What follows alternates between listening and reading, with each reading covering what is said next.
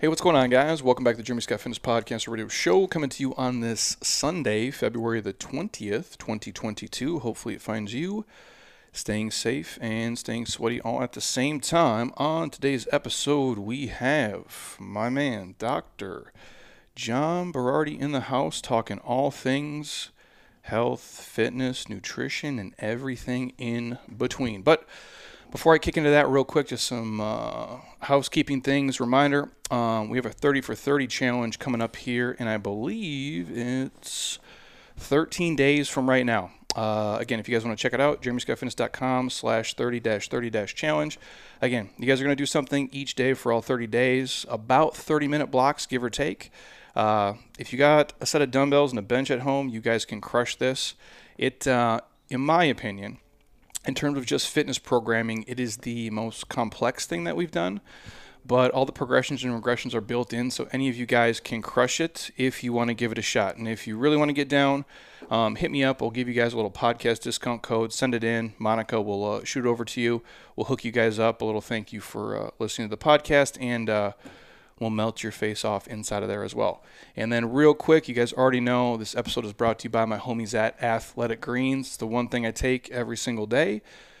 Obviously, I want you guys to eat real food as much as humanly possible, but I'm also a realist and I know you struggle to eat enough fruits and vegetables. And so, this is a nice way to cover the gaps in what you're doing. And right now, if you want to check it out, We'll throw in a year's supply of free vitamin D and five free travel packs with your first order. The site is athleticgreens.com slash Jeremy Scott to get hooked up.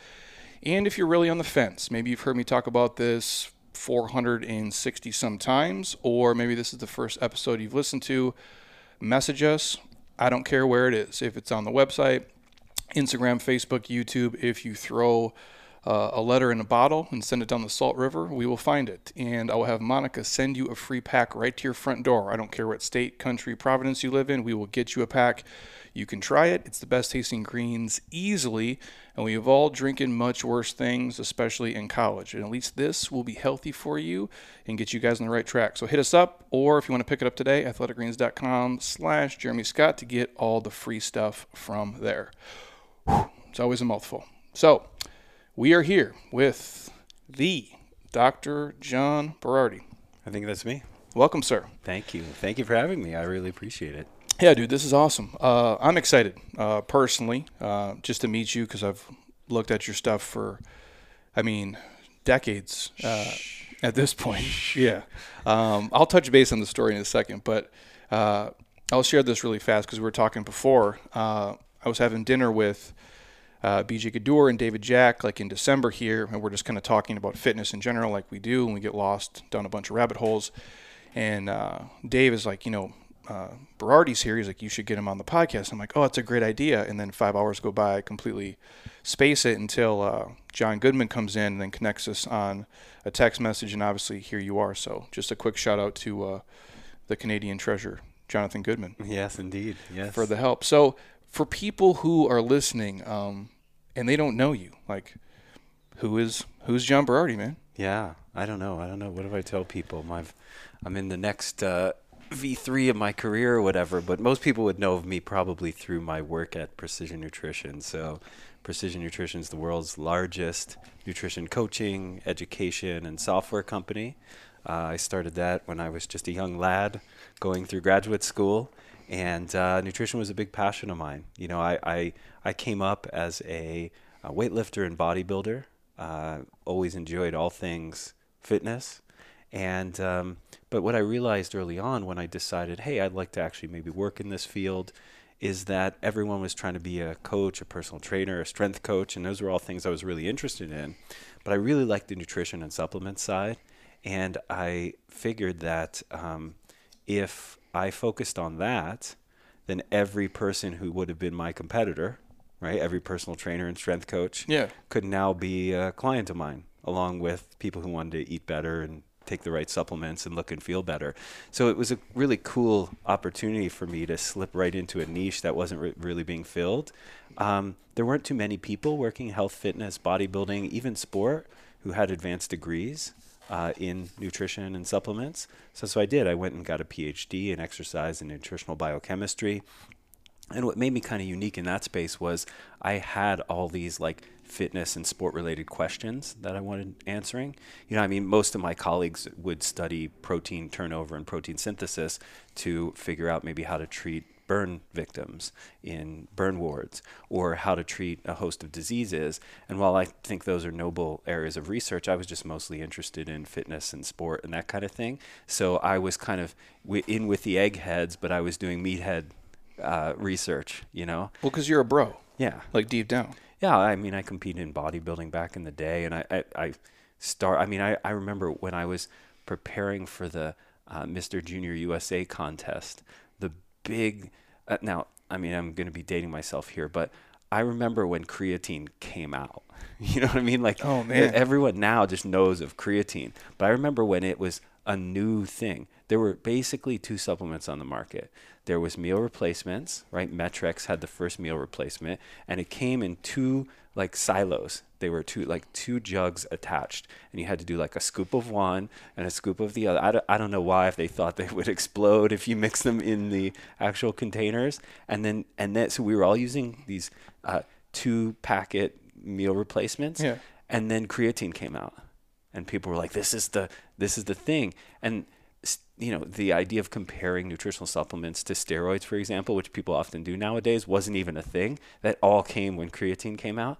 But then, then a supplement, I don't even know if you remember this, vanadyl sulfate, vanadium. It's a trace mineral. It used to come in, it was the original little blue pill, right? It yeah, came in a little, yeah. it came in a little blue pill.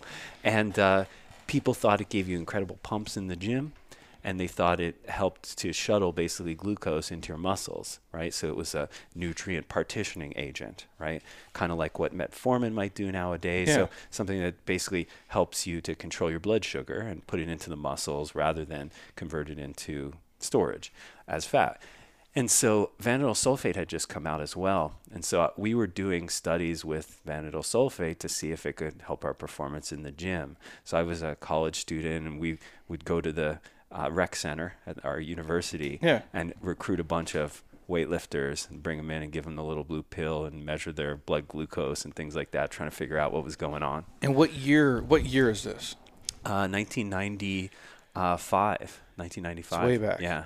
Well, you say Met-Rx, and I was going to say this anyway. My mom got into. She like grew up. You know, my mom is. Well, she lies a lot now, so I don't know how old she is. um, but this is her on the cover of this magazine here when she's like in her later 50s. Oh wow, that's and awesome. uh, when she turned like somewhere in her 30s, she started like working out, uh, dating a dude who, in my mind, like looks like I look now, basically. Okay. And uh, but into the whole bodybuilding scene, like loving it. And one of the first protein powders I ever had was Met-Rx. Mm-hmm. And I remember as a kid, I had to be like seventh grade, eighth grade, taking it, but I'd have to take it over the toilet because Yeah. it tasted so terrible. Oh yeah, It was, it was absolutely. It's we've come a long way with protein powders for sure. absolutely. but I do remember those early, early on. So as you're you're doing that, is that always the plan? And obviously, like full disclaimer, he has a book, Changemaker, which we'll talk about in a second, which is a great book, honestly, for anybody. But I'm reading through it, and your origin story is different. yeah, totally. Like yours, probably comparable to mine, like where I was a knucklehead doing a bunch of stupid shit, Yeah. uh, if you will.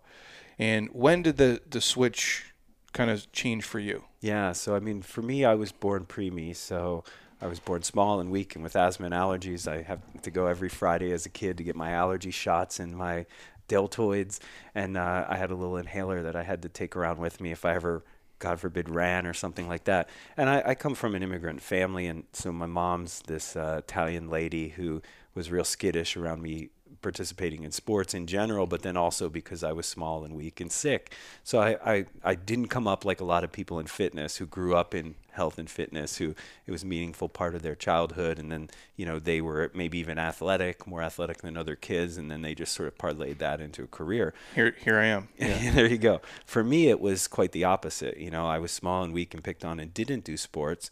But um, no sports. I thought that I wanted to. You know what Yeah. I mean? I was like, it seems fun. It seems like people kind of like the athletes in school. So, man, what would it be like for me to do that?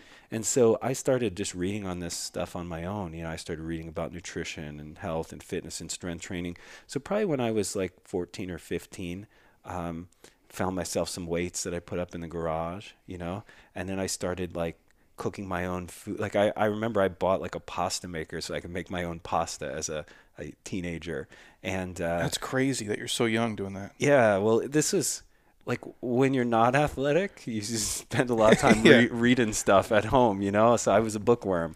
So that was my that was my path to it. I read a lot about nutrition, Oh, and I read, oh wait, if you actually get a hold of your nutrition, maybe some of your symptoms will go away, asthma, allergies, these kind of problems that I had. Yeah. And uh, and I started doing it and started working, and I also responded really well to strength training you know, I started gaining muscle pretty quickly and people were noticing. I, I still remember this day, like one of the cutest girls in school or whatever came over at a uh, after school swim party at a friend's house and grabbed my bicep and was like, you know, oh, wow, you've been working out. You look really good. Your muscles are growing. And it, that was like full on validation. That probably supported my training for the next 10 years, that Yes. one comment, right? Um, but, you know, the, uh, the, other thing that was going on in my life was because I was picked on a lot growing up. I was really angry, and so I um, had this baseline of anger. I did a lot of drugs and alcohol. I was partying, and uh, I, I wouldn't even call it partying because it was a lot of self-destructive behavior. Yeah. I was arrested a lot before I was 18, and so um, I was not on the right path. I wasn't on the academic path. Certainly, I wasn't on the upstanding citizen path. And I got into a car accident that uh, really turned things around for me. We were drunk and high and driving on some country roads, and we crashed the car and all almost died. And that was like the big wake up call for me, you know. Um, and that was when um, all these little experiments, playing around with like you know the Sears weights in my garage Yeah. and the healthy nutrition stuff, a little bit dabbling with that while I was like shooting myself in the foot with drugs and alcohol. Um, the drugs and alcohol kind of ended. I found my way to a gym, and at that gym, I found a mentor. Uh, this guy, Craig, he owned a chain of gyms in the community I grew up in in Philadelphia.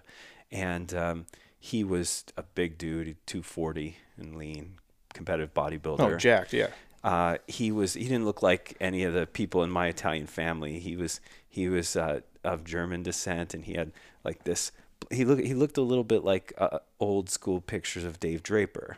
Oh, yeah. blonde bomber. He had Oh, like man. that blonde wavy hair. He was jacked. He was square jawline, super handsome, uh, successful guy. All the girls at the gym, you know, stars in their eyes and Yeah, hearts in their eyes when sure. you walk by. And uh, and he took, took me under his wing, gave me a job at the gym paid for me to go get a personal training certification and made me his training partner. And he taught me how to work out. And that was the turnaround for me. And he gave me books to read. Like he, I would come to the gym with him and his advanced training buddies, and I would just learn, you know. And I would get the beat downs, but I would grow from it. And then he, then when I would leave, he'd give me books, you know, and he'd be like, read this book, read this self help book, read this book on philosophy. And um, we trained together for three years, and he made me promise to go to university and really set my life on a whole new path. It's crazy how you just meet like one. I mean, there's a series of events, but you meet like this one person and you Mm-hmm. gravitate towards them, and it's like now you're on this different trajectory Yeah. forever. Yeah. Because if you don't get in a car accident, like, do you ever become this person? And like, is Right. PN even a thing? And everything Yeah. else that follows. Yeah. Yeah. It's, it's hard to know. Like, that perhaps this was all going to happen one way or another, regardless of the forks in the road. Maybe there are different forks. But nevertheless, I feel so incredibly grateful, you know, to have had like a wake up moment. Because that, that car crash, I mean, it was cinematic in my mind, at least, in like as we were spiraling out of control, you know, heading for this forest that we were going to crash into. I like time slowed down, like people talk about, and I saw like scenes from my life. I saw me and my little brother growing up. I saw my parents. I saw my relatives, and then the final scene before we crashed, I saw myself being lowered into my grave with my parents standing over, like looking, obviously grieving, Yeah. but ashamed, you know. And I was like, oh, I'm a, this is about to happen, and this is the legacy, quote unquote, that I'm leaving, right? And uh, so then when we ended up being okay, uh, I was like, man, not into that. That's not how I want this It's to like a second chance. Yeah, of. yeah, it was. You know, it was like a glimpse into the future. And then But the thing is, like those kind of stories all sound like okay. Now we cue uh, triumphant symphonic music, and it's all uphill from there. But it's actually not because my coping mechanisms were drugs and alcohol, and I decided to stop them that night.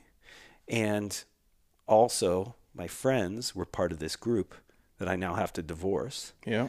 So you you basically are going into this new life with no coping mechanisms and no friends, fully alone, right? So what there's a void that you step into that almost feels worse for a while, For sure. you know, and then the gym became my coping mechanisms and then it became my community. And that was and so that's you know people sometimes ask why you do what you do or whatever. And, and I do a lot of coaching with this as you know with the new book stuff. But you know what is your purpose? What is your unique abilities? What are your values? Well sometimes they just come to you randomly. This is this is this random sequence of events that put this purpose into my life. To work in this field is as random as car crash. What am i going to do now that i don't have drugs and alcohol? Maybe i'll exercise my demons in the gym. Oh the gym lifted me up you know it mentored me it helped me. Yeah. uh, maybe this is where I'll spend the rest of my career. Which is crazy. Yeah, because here we are, this Mm-hmm. many decades later. yeah, So how does it evolve from that to you just one day like, hey, you know what? Let's start this nutrition company because it, Yeah. it's be, it became this monster, obviously. And I'm always curious because like in your brain, you just have this you create it from nothing, right, yeah, which is super impressive. yeah. Well, thanks. I mean, no, no plan. I mean, what I realized then was that, uh, you know, I, whatever, I don't have skills and stuff, but I, I started forging this discipline in the gym. You know, I did competitive bodybuilding and stuff, and we did powerlifting meets and all this kind of thing. And that was like my first taste of like, oh, if I want to accomplish something, here's a formula, right? You have to get good advice. You have to work like superhumanly hard. You have to give up a bunch of things that sound fun in the moment. Okay, cool. So there's this formula. Okay, I'm going to build that. I built my body with that. I won a bunch of competitions with that. And then it was really interesting because I competed in the Mr. Uh, USA contest in Las Vegas, 1995. And um, I competed on Saturday night, and on Monday I started university. So I flew away from Vegas, flew to my new school, and then the next chapter of my life began. I became a student and pursuing academics. I was still going to work out for the rest of my life, but For that sure. was like my last bodybuilding competition. Um, I was like, I did that. That was cool. Chapter closed. What if I turn all this stuff, these skills that I built, and this fire and drive and discipline towards a new thing, like growing my mind? And so then I just decided to just do that super well. So it worked out great. I ended up number two in my class at university. And since I was so good at school, and I still felt like I had loads to learn, you know, um, I went through four year degree and I learned a lot and I aced all my classes, but I still didn't feel learned and educated yet. And I think maybe that's something that as a kid growing up in an immigrant family, you never fully feel. Yeah. Um, so then I'm like, grad school, cool, that makes sense. So then I'll like go do my master's. But I had a fork in the road there too, because I, at this point, I was still trying to work hard at everything, right? So it was like, what's the hardest thing I could do next? Well, med school sounds really hard, right? Like it's difficult to get into. Once you get accepted, it's a really difficult program, right? and uh, the smartest quote unquote smartest kids do that and if you grow up in an immigrant family being a doctor or lawyer is pretty much the only thing anyone wants you to do right That's it. That's the They're pinnacle. respectable jobs Yeah. right um, and and like everyone will brag about you and be so proud of you right so i applied to all these med schools and i was like that's going to be the path i'm going to do that got in and then fortunately at the time i just got a series of pieces of advice and read a few things in books and places like that that made me just say, wait, but am I going to like this? Like, it's cool to work hard at something, but am I going to like any of it? Or is this just another grind and accomplishment to attain? And I was like, I don't think I'm going to like this. What I would really love to do is just keep learning about exercise and nutrition. So I could either go to med school or go do a master's in exercise science. And um, everyone thought I was nuts. I decided the latter. For sure. know? Yeah. Like what? the the exercise physiology plant isn't hiring, dude. you know what I mean? Well, I always joke with people like I'm sure the day I had one corporate job ever, and uh, I remember the day like calling my old man and telling him like, "Hey man, I'm gonna quit this corporate job and do fitness for a living." And bless his heart, never told me I was a fucking Right. idiot. But I promise you, in his head, he's like, "This dude is so stupid right now." You know, there's benefits, there's this, there's this. Yep. Because how many retired, or I guess in your case, how many doctors you know in fitness and nutrition back in Right. 2000? yeah. hardly anybody. Mm-hmm. But you're trying to take the path. Yeah. So um so that so that I just like I didn't have a plan. I I wasn't doing that yet in my mind, you know. I was just building skills. Uh you know, there's an element of like living in the moment, but I, I I didn't have Eastern philosophy to prop up the idea. It was just like this is hard enough. you know what I mean? Yeah. I'm just doing this. So then I, I did the masters, did great there, went on, did the PhD in exercise and nutritional biochemistry loved loved all of that and then toward the tail end of that i just started like i was in the library all the time like perverting my training towards fitness and strength and bodybuilding ends right Yeah. so everyone thinks it's funny like when you're looking like your professors and uh, why are you spending your time like you could be like treating diseases and solving the world's greatest problems, but I'm, I'm just into this. I'm really interested in this. So I, I had th- all day Thursday I would spend in the basement of the library reading through the latest journals. Now nowadays you get them online, but there was no such thing back then. Um, in my in my grad experience, I remember it wasn't until I had a P, I was in my PhD program that I even got my first email address. So you weren't like looking up journals on the internet, you know? That's crazy. Um, I we, we didn't even get high speed till I was in my PhD program. Um, so people were on dial up, you know, and so there wasn't much internet business back then. yeah, I remember know? the days. Yeah, it was painful. Yeah. for sure. So I would spend all day in the library going through these bound journals and just looking for like, are there little nuggets that I can turn into interesting stuff for strength training, for fat loss, for strength and conditioning, for speed, for sport, whatever.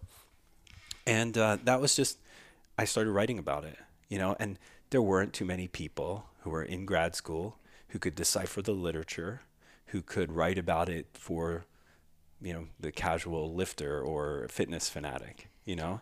And I started doing that. And again, that's when the internet started taking off, right? The first website was called T-Mag, Testosterone Magazine, right? Yep. And they they would publish. I remember they would publish like two articles a month, kind of a thing, you know. And you would like sit there with a book while you waited for that web page to load. you know what I mean? Painful. and you were hoping it was a good article because it took 15 minutes to load Yeah. that article, right? And uh, and then that's where it started taking off. And then then as I got high speed and you know people started looking at stuff on the internet, I just I got a contract with them, so I was producing two articles a month with them. And it was great. Like I had a never-ending source of material because I was coaching some clients by now, working with some athletes, and I had access to all this literature that almost no one else did right? And so I just kept talking about it, and the stuff that was interesting to me seemed like it was the stuff that was interesting to maybe guys like you coming up. Yeah. And so then it just it just kind of ballooned from there, and then people just kept asking me for more and more and more, and then we decided to create products and videos and education, and then coach clients, and it kind of ballooned from there. And that's like, what year is, excuse me, does PN become kind of like a Mm-hmm. a tangible thing? Yeah, I mean, we had an early version called uh, it was johnberardi.com, and our business was Science Link. So we were linking up science with you know the the research with the application, and that was like so that would be like 2000 to 2005, and then 2006 is when we released Precision Nutrition. And the name of the company came from an article I wrote. I wrote this article, Precision Nutrition for 2000 and beyond. So it was the year 2000 Yeah. I wrote that article. And it was kind of stuck in our heads like, that would be a cool name for a company, Precision Nutrition. Uh, maybe one day. So about five years later, we're like, yeah, we're going to call it that. And then we launched the business, which started as a coaching business, basically. You know, um, it was really the first time in the entire industry where coaching could become geographically independent. You know, like people could read my articles from, you know, USA, Canada, England, Germany, Australia, Italy, and they could coach with me, you know, from anywhere Yeah. and um, there's a certain marketing advantage to that, which we certainly exploited. Um, at the time, I was at uh, what used to be called the University of Western Ontario. It's now called Western in Canada, and it's kind of like um, like an Ivy League school of Canada. And um, I, uh, this is the same exact time where people are paying me from all over the world. They're flying me elite athlete teams from all over the U.S. and Canada to go work with them. And I walked up the hallway to the football team, so the Western Mustangs football team, and I just volunteered for free to help them out with their nutrition and supplements. It's And they said, "No, thanks, we're good." You know Isn't that nuts though? and it rem- it just you know there's a old saying like no one can be a prophet in their own land and it just really hit home i'm like oh actually this isn't a scenario where i'm succeeding out in the world in spite of the geographic difference i'm succeeding because of it right? People around here like how special could that guy be? He's just up the hall from me right? But i seem really special to someone halfway across the world. So it was a- really big marketing lesson too right? Like what direction are people's minds already going and thinking? And what decisions are they making that are largely subconscious and how do we tap into them to you know deliver value but also help our own cause of you know making money making a difference growing a company It is. Cr- it's crazy you say that because like we talk about that with a lot of our fitness friends, where we all have like a group text together. How we could fill a group with 200 people from anywhere.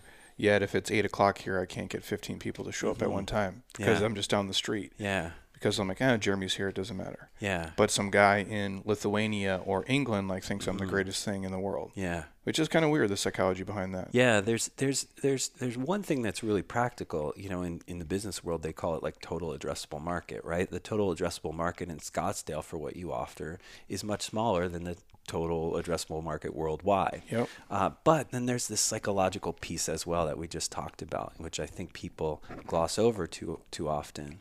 But you know, so that was it. Like people from all over the world and were interested in what I was doing, right? Which felt really cool. It was it was really validating. I was still just a student, um, but it just mm, the signs were all pointing to like, hey, this is a legitimate career path now that the internet has opened things up. And I was really fortunate. My business partner who started PN with me, his name's Phil Caravaggio, he was not from fitness. He was a systems design engineer.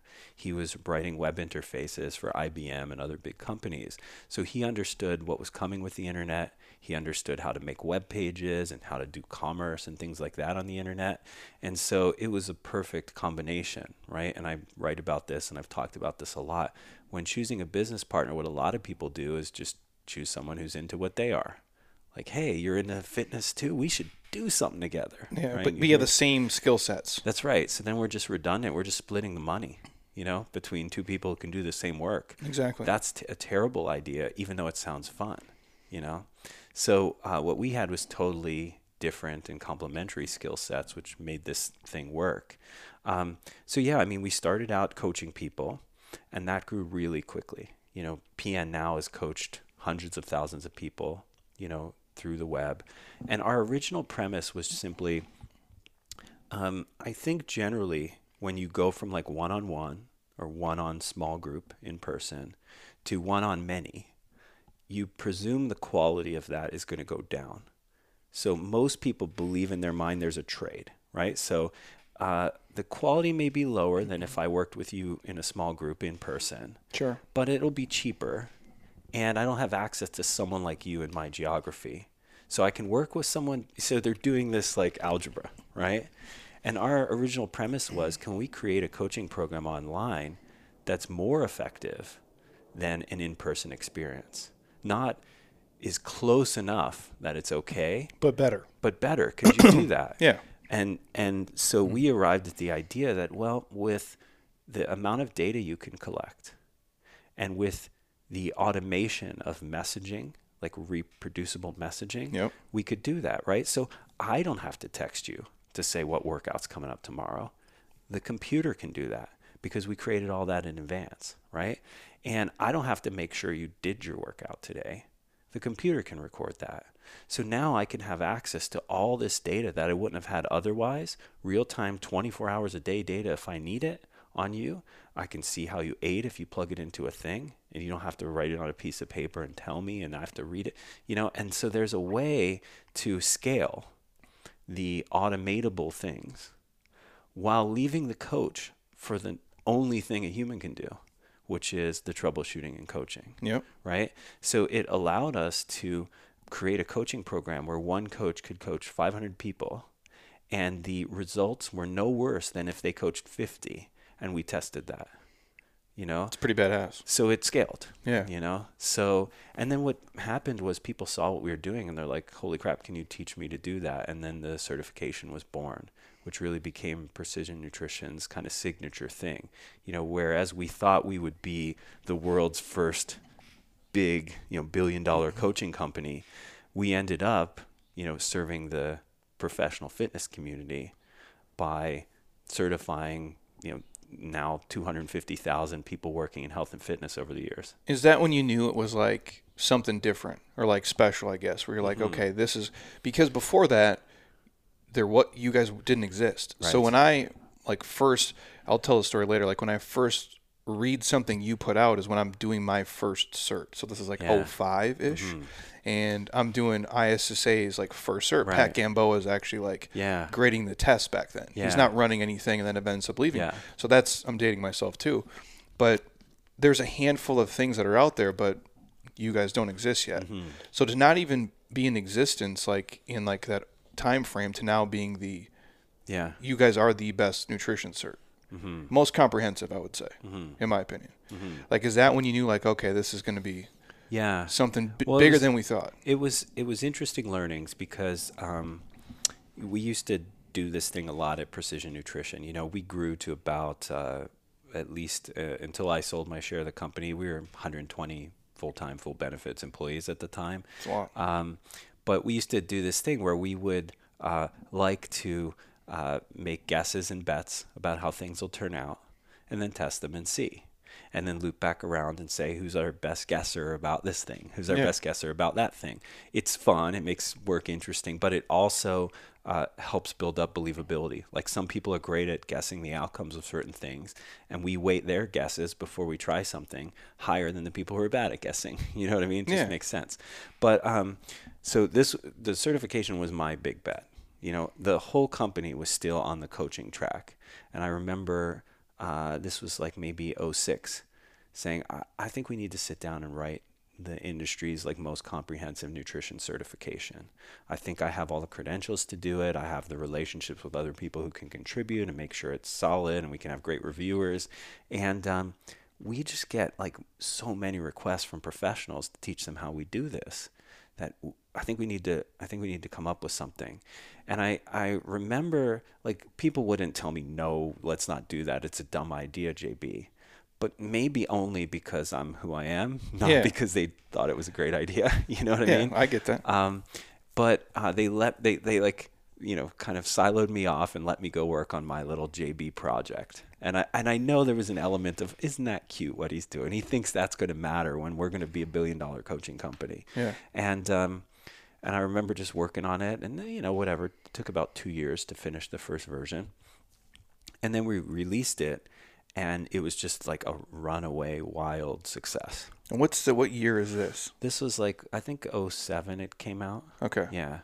And it's progressed since then. Yeah, I Obviously. mean, you know, I, th- I think maybe the our first round we sold like 200 certifications, and that was great, you know. But very quickly it was in the thousands, and um, it's a profitable product, so it was able to help fund other areas of our company.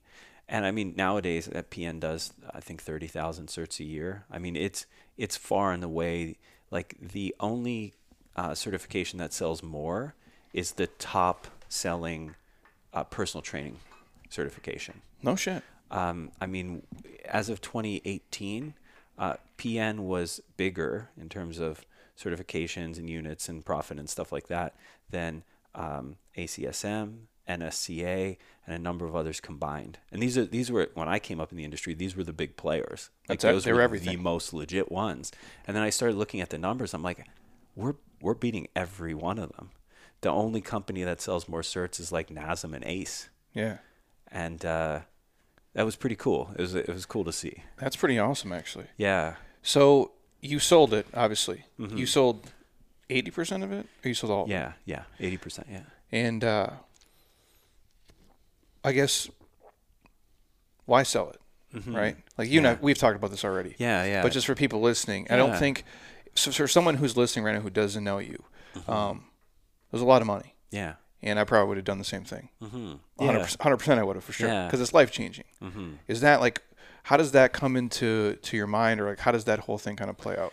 Well, you know, I I love I love what PN's doing now. I loved what I was doing then. Life was great at the time. I- You know, I had a young family. I had set up a team around me so that I could only be working within my unique abilities. So, you know, most of the time we spend maybe 50% of our workday doing the stuff we're truly good at, love, and make a difference when we do. Yeah. Maybe the other 50% is doing all the shit you have to do. Yeah. You feel like you have to do. Well, I had it set up where at least 80% of the time I was doing the the stuff that's my unique abilities. I was maybe working 35 to 40 hours a week. It was a great gig. I was getting paid super well. We were a highly profitable company. But as I mentioned to you, like it was getting to the point where our monthly expenses were exceeding mine and Phil's net worth. So a single month's So payroll and like expenses. It'd be like if my net worth is ten million dollars, that means this month Jeremy Scott Fitness is costing me eleven million dollars. Exactly. That would freak me out, to like where you wouldn't even understand. That's it, right? And if you aren't a business owner, maybe none of this means anything. But it, it's just the idea that you don't have any resiliency, right? Um, if something were to go wrong, and that could be a recession, it could be a global pandemic, Pandemic, you yep. know, um, Phil and I couldn't keep the business alive for very long, you know, and it would break us to do. So that's not a, a good position to be in when you have like the global leader in your field running under you. Yeah. Uh, so we needed someone who had the kind of resources we didn't. So we started looking for that, and our we said this very explicitly. We're looking for a like-minded, deep-pocketed financial partner, right? Specifically those things. And as we went through the search, we found a company, a private equity company, that wanted to own most of the company and wants to own all of it eventually, and that's part of the plan. And um, we were like, okay, cool. So the pros are not only will Phil and I be wealthy, you know, we ended up selling the company for close to $200 million. Um, 200, 200 million. Yeah. I'm just going to repeat it because it still freaks me out. Okay.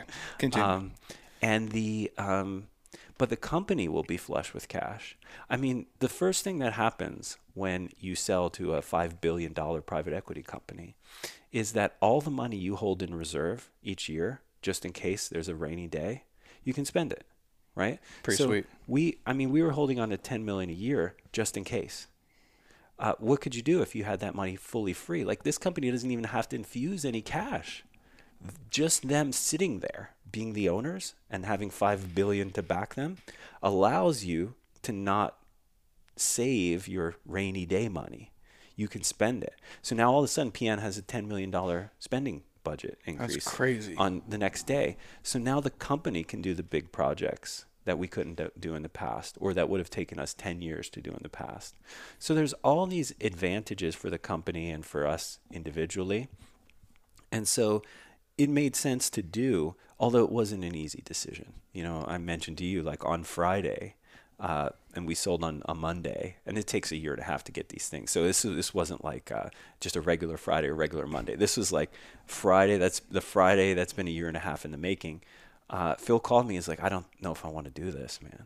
You know, because again, we have a great business, we have a great income, we love what we're doing, right? when you It's- create it from nothing, yeah, like it's like a kid. and and part of that, like you emphasizing that, is a great thing to emphasize because through most of this process, I was just like, I don't get it.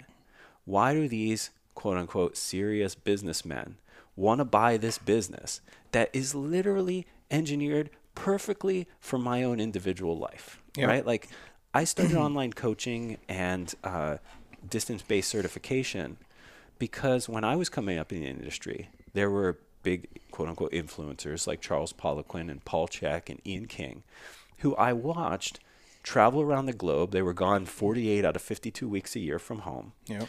um, traveling, speaking to audiences of 40, 50, 100, maybe 400 if they're lucky people. And this was the life. This was the life you had to live if you wanted to be an educator in health, fitness, strength, whatever. And I didn't have it in me. I'm far too introverted for that. I don't like to travel that much. I did have a vision of having a family at some point, and a lot of the speakers on the circuit were estranged from one or two families. Yep. You know, like they wanted to have a pseudo normal life and try and fit in the context of a non normal. It's like a carnival life. It It, really is, yeah. or it used to be anyway. Yeah. And so I was like, okay, cool. Again, is there a way for us to do this, but better? That was the question we always just asked. Is there a way to do the thing that looks like the, the pinnacle, Yep. you know, like of coaching or of, you know, educating, but do it better because we have a tool they didn't have, the internet, right? So wait, is there a way to educate not 40 trainers at a time, but 4,000 or 40,000? What would that look like? What would we have to create? How would we have to market? How would we have to create a product and deliver it? How would we have to bind people to this community, quote unquote, that we're building without being in person? Can we do that? Can we do it better? And there's obviously pros and cons to that, right? Like one pro of trying it that way is I could set up a video camera in a space local to me. I can record hours of content in a weekend, and then I can stream it out to the world. And again, these concepts are so embedded in how we create content nowadays. But they weren't. No, no, no one was doing this, right? So that was that was our big advantage at the time. Our unique selling feature and big advantage was, man, those guys are out there, and in I can reach more people in a day than they can in 48 weeks of travel, you know. And I need to build a big newsletter list, right? Nowadays, maybe not so much. Maybe you get Instagram followers or whatever. The list, the list still is. I'll go to the Pat Rigsby. Like the money's in the list. Yeah, Like, I'll say this: the interaction people have now used Instagram DMs as Yeah. like the pseudo email because I spend about an hour a day on there. However, if Instagram tells me I suck tomorrow or wants to disappear, yeah. Then you lose it. Yeah. so the list is still there. But yeah, I get what you're saying. It's not quite as yeah. powerful as it used to be. Yeah, and and I've just seen deliverability rates go way down with Oh. email. I mean, there. Do you remember your first list ever? Yeah, oh yeah. Like what, what? What was like the open rates? yeah, the johnberardi.com website, and this is when we knew we were going to do a business together, Phil and I. We started this website as a little hobby, fun project on the side, and our list grew to thirty thousand. And that's when someone told us like, "What are you guys going to do when you get out of school?" And I was like, "Well." Uh, Phil had just gotten offered a full time job at IBM. I had just gotten offered a full time job at MuscleTech, and when they were the Oh, key yeah. company in the world, and um, They had everybody. yeah, they did. Jay, Dex, you name it. Yeah. And um, and I was going to be their director of research. That's what they offered. That's a position they offered me. And so we were talking to some friends who are smart, and we were just like, "Hey, this is what I think we're going to do," because, you know, back then we were like, "I, I don't think you can make any money on the internet," you know. Of course. Yeah. and uh, and he's like, "Well, how many people are on your mailing list?" Well, we got about thirty thousand people who subscribe to our newsletter. what year is this? This is like 03 or something That's fucking insane. and dude. he was like stop the press you Yeah. know like that is an audience like do you know how many people like name any store in your local town how many people would be a good mailing list for them to have a good business? Like a thousand? Yeah, you know what i mean? Great you, one. you have 30000 people. Come up with a product try and sell it to them and see what happens.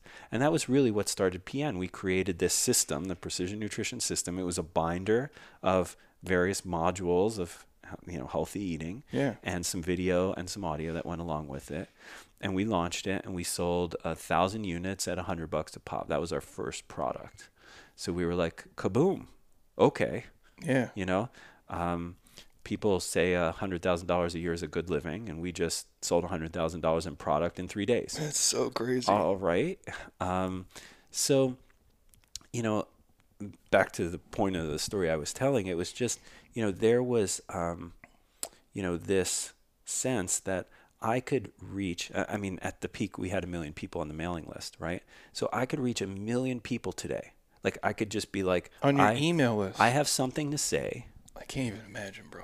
and I want to, and and I think it's coherent and clear and helpful and value adding. Yeah. And I can send it to a million people right now, right? It's insane. Um, I, and this was one of the things that was difficult when I walked away from PN. Like I had a support team around me that allowed me to do all my unique ability stuff, and I had a really big megaphone, you know. So if I had a message to get out, Yeah. I had the, that big megaphone. So when I walked away, I knew I'd be giving that up. I knew I'd be giving that up, but I didn't feel giving that up. And it was maybe like two years later where I'm like, oh, I don't have that anymore. Yeah. You know what I mean? Like if I want to do something, I have to do it all myself. And uh, I have to tell it to a small group of people, you know? Which is crazy, but you still you still can reach a lot of people. It's just different. Yeah, it, it is fully. Yeah. because you don't like live like we do on these apps and these platforms. Like we Yeah. Mm-hmm. we live on these every day. yeah. Like it's a huge part. Like I don't love social media. I mean, I'm very thankful for it. It's not my yeah, personality it's, it's a type. useful tool. Yeah. But it's to spend an hour a day just going through messages and things, and I can talk to hundreds of thousands of people in two Yeah. seconds, which is super cool. But I have to do it all the time to Right. keep that audience there. Yeah. Yeah, and then that's the difference, right? With a list, you could and and you should leave them alone for a little bit. Yeah. You know what I mean? So that when you come, they're like, "Oh, I haven't heard from JB in a while. Yeah. What's he got to say today?" Whereas with social, like if you take a week off, then you don't get to talk to anyone. Yeah, it's like uh, well, you're like buying real estate in Yeah. people's brains, Yeah. but you have to do it all the time. Yeah. So you sell it, you're talking hundreds of millions of dollars. Are you? How does it change your life? Mm-hmm. Like the next week, the next month? Is it? What I mean, I guess I'm what I'm driving is like, are you way happier? Yeah. Is anything drastically shift in your your day to day Well, um right away? Anyway. I think I think uh, trying to change your life right away after a big windfall financial event like this is always a mistake. I got this advice from a lot of people. Uh, that people people were like, okay, here's what you cannot do. Buy a Ferrari. Yeah, don't buy a jet. don't get a divorce. They had like a list of these kind of things that Yeah. will quickly uh, decrease your satisfaction and also decrease your net worth quite rapidly. Yeah. Um, but the thing is also like you can't walk away from a company like the private equity partners are going to be like, okay, right off into the sunset. I hope you enjoy the beach you're going to go live on. Because Like, you're you such have a to huge, transition the company. You're a huge part of it. Yeah. Yeah. So in my mind, it's a two-year transition, right? And also, the Changemaker book was a book I was already noodling on, so it was like, oh, I'm gonna go write this book too. So if you imagine like uh, trend lines on a graph, right? So um, the next month after we sell, I'm still pretty much doing the same thing I was at PN, you know. And you imagine a two-year trend line down to zero. So gradual. Yeah. Yeah. So I'm going to help put in a new executive team. You mentioned Adam Campbell earlier. So Oh, yeah. he was who I really wanted to work with to Adam's the best, run the way. editorial. He's Yeah. awesome. He's amazing. Um, and because I ran editorial at PN before that. Okay. And so I was like, I, I need someone who can come in and do this job. Uh, so Because he had just left. Men's, perfect timing. Men's Health. I mean, Rodale went to Hearst. Yeah. He bounced. Yeah. Exactly. I mean, it wasn't Crazy. great timing for him to lose his job or whatever, but it was No. perfect timing for me because he was available on the market and under a host of any other conditions, he's not. Right? No. He's not available. That's crazy. Um, and uh, so, uh, you know, basically it's that kind of work. So finding people to replace the different accountabilities I had within the company and, and just transition the company, get it into a place where it can continue to grow with zero input from me. Um, and then uh, imagine like okay, writing my book was down around 1% or whatever, and that's going to climb over the next two years. Okay. Right? So I'm going to work on writing that book. Uh, and the book for me was kind of like, I don't know if I'll, what I'll do, if I'll do anything in health and fitness after this.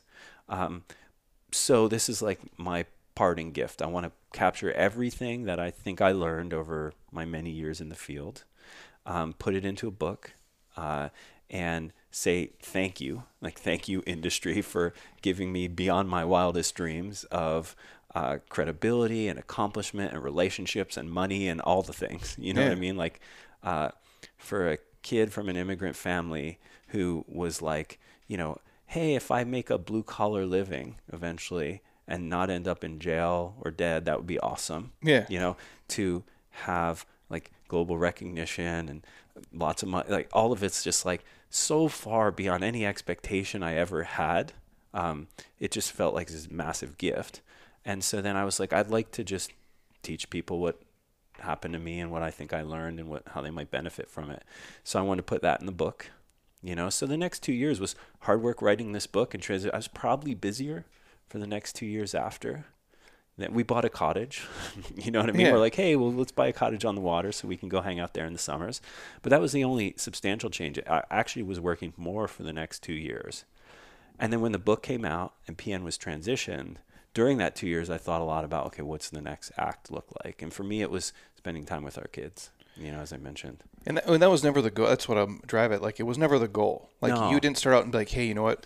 I'm gonna get into fitness. I'm gonna make millions and millions and millions of dollars. Like when you say it, it sounds dumb. And I always tell people, I go, if I had done anything else, and this is what I love more than anything. Like I don't love real estate. I, Yeah. I like finance, like because it parallels Yeah. fitness in a lot of ways for me. But I don't think I could geek out it on enough to, to die for it. And if I did any other field, I'd have ten times as much money. Yeah. But would I though? Because I don't know if I'd love it enough Yeah. to push through. And that's you just liked the work. fully. I mean, yeah, I mean, there, I no business training, none of that, and also, yeah, there wasn't this like grand end game. I'm going to build a thing to flip. You know, um, again, still like if if something happened and I like some ki I fell into a time vortex and went back some number of years and uh, got stuck in PN pre-sale and it never sold life would be great right now still. Yeah. You know, it would be it would be good. I mean, I was making a few hundred thousand dollars a year, and we had a business that was worth a lot of money, and we were doing fun work, and we were helping a lot. It was great, you know. So there's the the plan B, not selling the company, is awesome too. Yeah. You know. Um, so this this was just one of those things where when we even pursued this, we thought we'd just get an investor, not sell the company. Like someone would infuse some money into the company for initiatives. I wouldn't get paid. Phil wouldn't get paid. Yeah. But just the company would be safe, you know? And then it just turned out to this because we, we don't know anything. So we're like, well, let's go down the path and learn what a transaction process is, like a company acquisition is. Learned a ton in the process, got a great education, got paid well to get the education. Yeah. You know, so it was it was phenomenal, but no. Um, now, I mean, there are people whose jobs that is, they study how to create businesses to sell. And that's cool. It's a full different animal though. Yeah. Like don't emulate me if that's your goal. You know what 100%, yeah. Don't set up a business fully centered around your unique personality, your desire not to travel, your desire to want to do things on the internet so you can stay home and be with the people you care about and you can not interrupt your training. You know what I mean? That was part of it too. I just I like working out. I don't like missing workouts. On the road I would miss workouts. So, can I create a business that's wildly successful, better than what anyone else is doing, that allows me to stay home, get my workouts, be around my family, not have to interact interact with people too much because that stresses me out? Um, okay, cool. And so we'll create that. So, really, in my mind, that's I'm in this for life. Because who else is going to want to run a business that's catered to my own foibles and uniqueness and all that? I'm familiar. Yeah. Yeah. yeah, it's what I do every day. I'm Exactly. like, the only reason that there's any success is because this is a I, this entire ecosystem. I created it, Yeah. so I can train when I want, sleep when I want, do everything when I want. I go. I always tell everyone else, I go, you do not want to do what I do. Yeah. It's miserable. You would hate it because it's not who you are. Yeah. Yours is the same way. Exactly. It just worked out. Yeah, and and and and I realized quickly though when people see highly profitable businesses, it doesn't matter how weird they are. Yep. They, It's just money. you know, for investors, they need their money in a place that is likely to grow. That's it. Period. Like, is, is it weird? So what? We'll deal with the weirdness. You know. So that that's it. No end game there. You know, and uh, I think there's. I mean, I mentioned my mentor, and he gave me a lot of, you know, whatever self help stuff, you know. So I came up when I was like 19 on like Norman Vincent Peale and Stephen Covey and uh, Dale Carnegie and Tony Robbins, and this guy was just filling my brain with that type of motivational speaker yeah. and I- I, I got so much good stuff out of that, right? Um, I think though unchecked, all the assumptions of what they teach unchecked can run a little wild. It can create these like um, goals machines. You know what I mean? Yeah. Human as goals machine. Um, and so for me, like I think I'm really lucky in that I consistently found a way to balance like really being present in the work and thinking about like what it could become. You know, we even did this exercise at PN and we've done it for years now, the, the looking back, looking ahead exercise, where we do it with the whole team, where you'd sit there and go, okay, cool. So over the last six months, what are you most proud of having accomplished, right? And so few people do it, right? And it feels annoying. And I we would always get eye rolls when we would do it, right? Yeah. And then you talk about today, the thing that you're working on. What are you most excited about? And then in the future, You know, what are you most looking forward to? And we would write them down and we'd do a share out loud type of thing. And forcing ourselves to do that reminded me of this thing Dan Sullivan talks about, who's a big entrepreneur coach, like the moving horizon. The idea that as you try and catch up to the horizon, you never do because it's always off in the distance. And you, if you do that, you never mark progress along the way. You think you still suck. You think you still have so much further to go.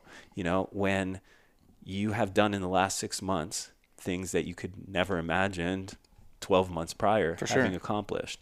So it it's really like sitting in that space where you can fully appreciate the progress you've made. Like you make an intentional act of appreciating the progress that you've made and live in the work that you're doing presently and also make space for what you want to do next.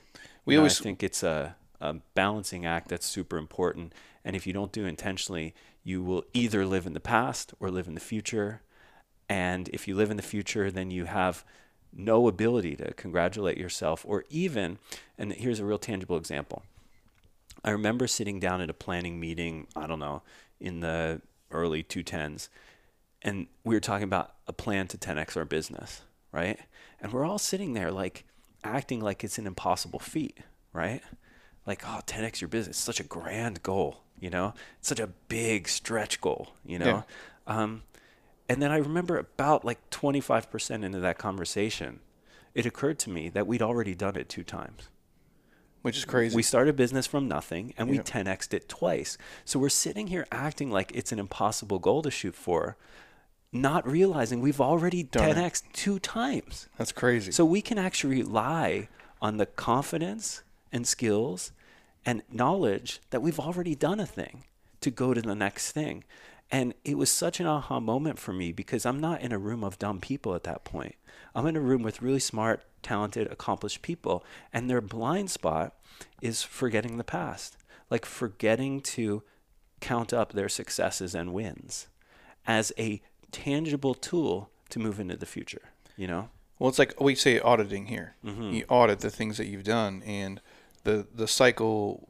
And we see this in fitness too, with people who are trying to lose, let's say, Yeah. Mm-hmm. 100 pounds. They're, I'll be happy when. Yeah. I'll be happy when I lose 100 pounds. Well, we've already lost 50, Mm-hmm. Yeah. and you can appreciate how far you've come already, and like it's only 50 more, but yet they can't. They have a hard time celebrating Mm-hmm. as they go along the way, and we kind of phrase it like you get so busy working in your life, you Yeah. can't really work on your life. Yeah. It's tough. And these are all like intellectual exercises. And I think uh, there have been these moments of like feeling them in my bones. You know what I mean? Like there's certain things you know, and Yep. then there's certain things like intellectually, and then there's certain things that you finally feel in your bones. And you're like, oh, that's what people have been talking about all this time. But it was just nothing more than a cliche before I felt it. And uh, that's why what I do in Changemaker, as you know, is I create all these exercises for people to do. It's like it's a book, but it's a workbook. It's great. Because I want people to go through it and feel the things in their bones. Because that's when whatever meaningful change comes out of it, or new insight, or a new path forward. You know. So that was that was really um, the big one for me. You know.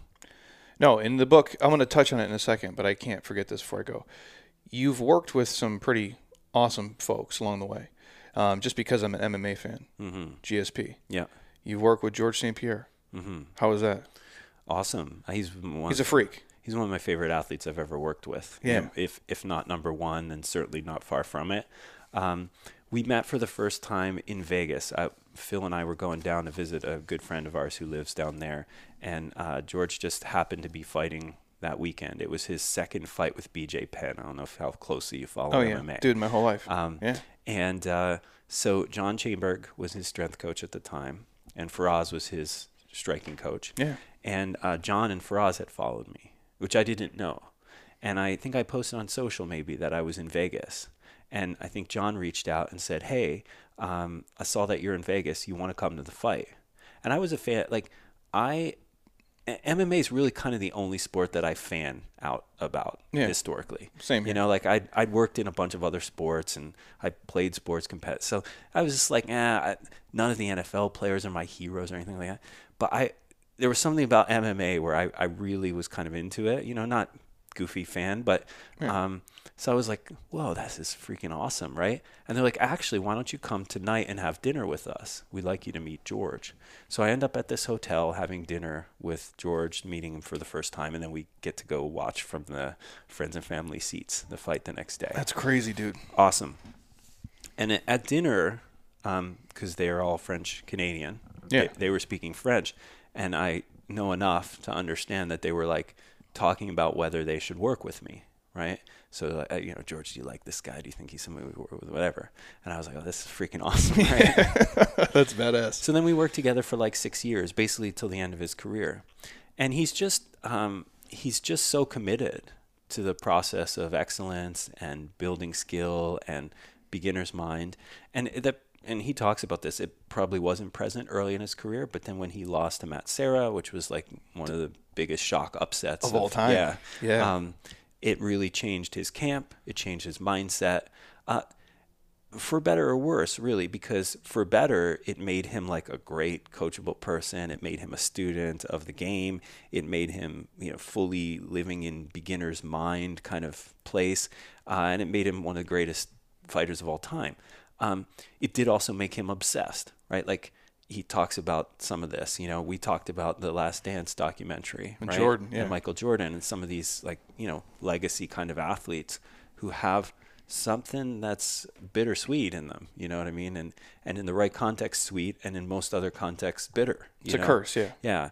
And so, but I mean, working with George was always a pleasure. And I, and at this point in my career, I had this thing where anytime I work with athletes, I never charge them because it wasn't my core business, right?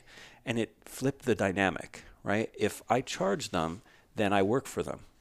Then I'm on call. Then when they call me, it doesn't matter what I'm doing. They're paying me, so I got to help them Yeah. when I do it for free, they call me apologetically. Dr. Berardi, I'm sorry to bother you. Is this a good time? You know what I mean? I'm also like the only person in their entourage whose hand isn't out, who isn't taking money from them. Yeah. Right? Which is a real thing when you're at that level of success. Oh, yeah. Like you're a little scared about all the people around you, or The and taking stuff. advantage. You know, Yeah. even coaches like. You know, am, am I paying this guy too much? Because once you train that level of athlete, you charge them a little more so that you don't have to take 10 lower tier athletes who may compete with them one day, right? So I was like, so our relationship was really cool, and opportunities would come up, and he would just call me about them. You know, it was it was neat. Like um, I remember one time the Spurs, who we worked with, were coming into town. This was the year after they won the the NBA championship Yeah. and uh, they called me and they were coming to Toronto, which uh, is you know I'm in Ontario most of the year, and they were like, "Hey, can you get George St. Pierre to like? Can you and George come talk to the athletes this weekend?" And I was like, "Well, I don't carry George in my pocket. Yeah. he doesn't live in Toronto. Yeah. He doesn't stay at my house right That's here. right, Yeah. Exactly. But I dropped him a line, and he's like, "That'd be great." So he flew down from Montreal, and we hung out with the athletes, and we gave them a little talk, you know, and and so cool things like that came up over the years. He put together a um, an app a few years ago, uh, Rush Fit, and Oh, yeah. so uh, I did all the nutrition video content for that and stuff like that. So uh, great for my career, first of all, but just a fantastic person to work with. I, I mean, he was just so fun to work with, so unassuming. Yeah, I, I never had a negative interaction with him. Yeah, he seems like when you watch, and I've watched MMA my whole life from like super early on when it's like Royce is fighting five Yeah. fights in one night. Uh, he's a martial artist, where some of the dudes like to just fight. Mm-hmm. Yeah, When you watch him, it's like I don't know if he loves to fight, like he loves martial arts. Where some dudes Mm-hmm. Yeah. just want to just beat the shit Yeah, out of each other, and it was always awesome just to watch him and just how the regiment, like when they do the behind the scenes, it's Yeah. like his diet, his training. It's like Oh, it's yeah. your whole life, and like the obsessiveness. Obviously, I'm sure for them is a curse, but it's so cool to watch. And then you get this firsthand take of Oh, it yeah. for years, like in his prime prime. yeah, total. Yeah, it was. And I mean, there's. Uh, I mean, uh, one day uh, I took my wife Amanda. We were pregnant with our first child to watch him fight uh, Dan. What's his last name? Uh, the British dude. Uh, he's an announcer now. Oh, um, Um, Michael Bisping. No, Dan Hardy.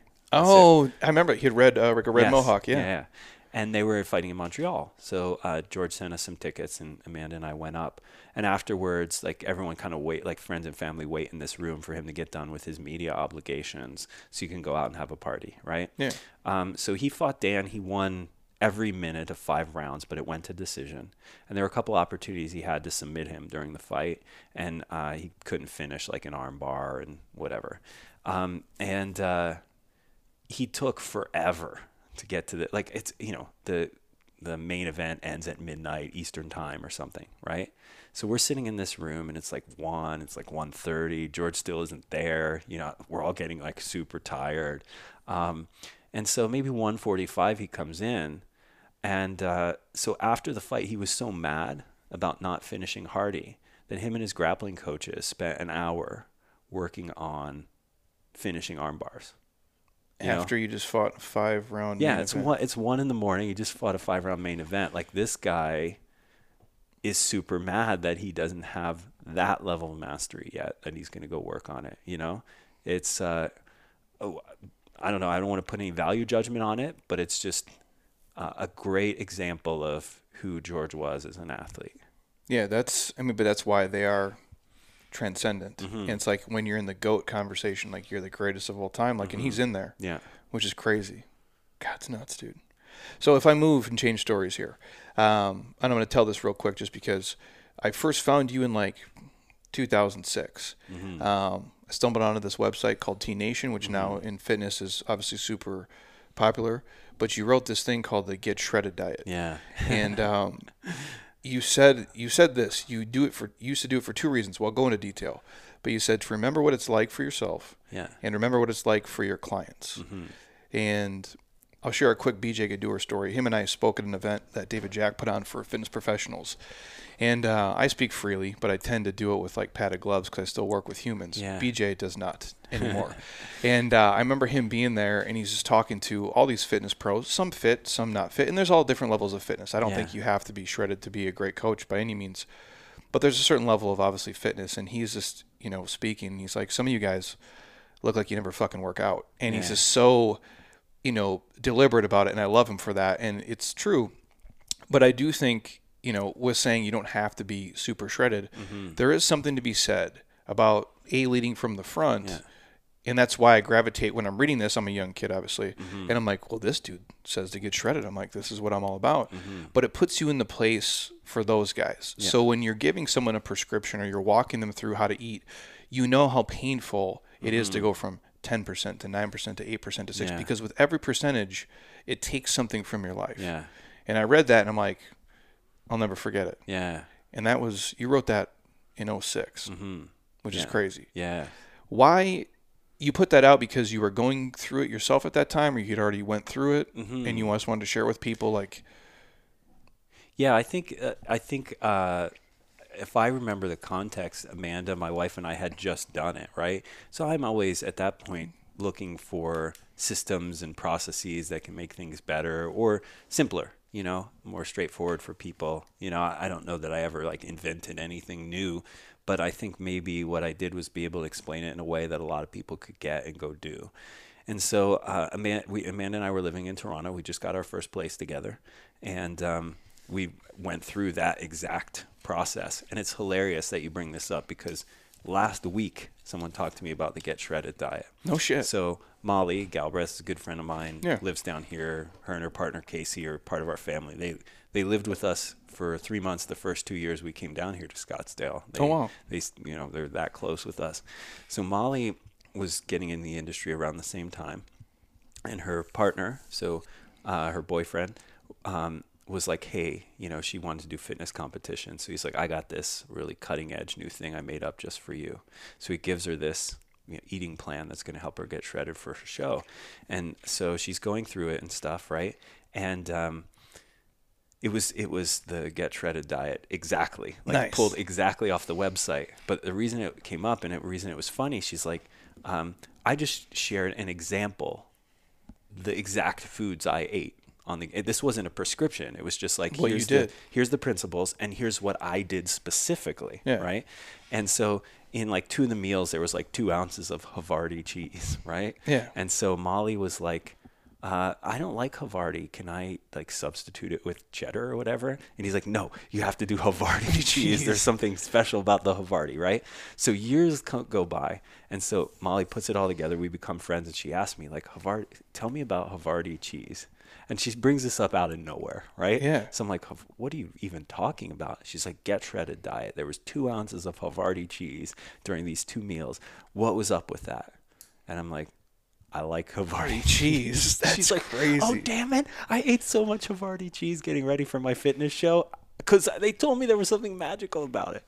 So anyway, yeah, Amanda and I had just done the process ourselves, so I documented it with photos and skin fold measures and all that, and then I and then I published it on the on the T Nation site. And uh, we had we had done it not for competition or anything like that, but just because again I, I wanted to go through this process like you know once every couple of years myself you know As like a reminder.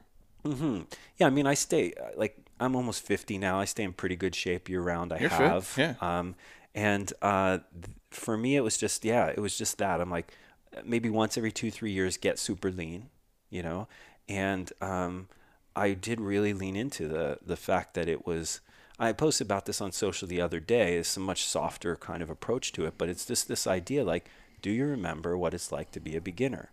If you're a doctor, if you're a lawyer, if you're a coach of any kind, if you're further along the path and people come to your for, you for advice, when's the last time you've done an intentional reality check to remember what it's like to be in their shoes in the beginning?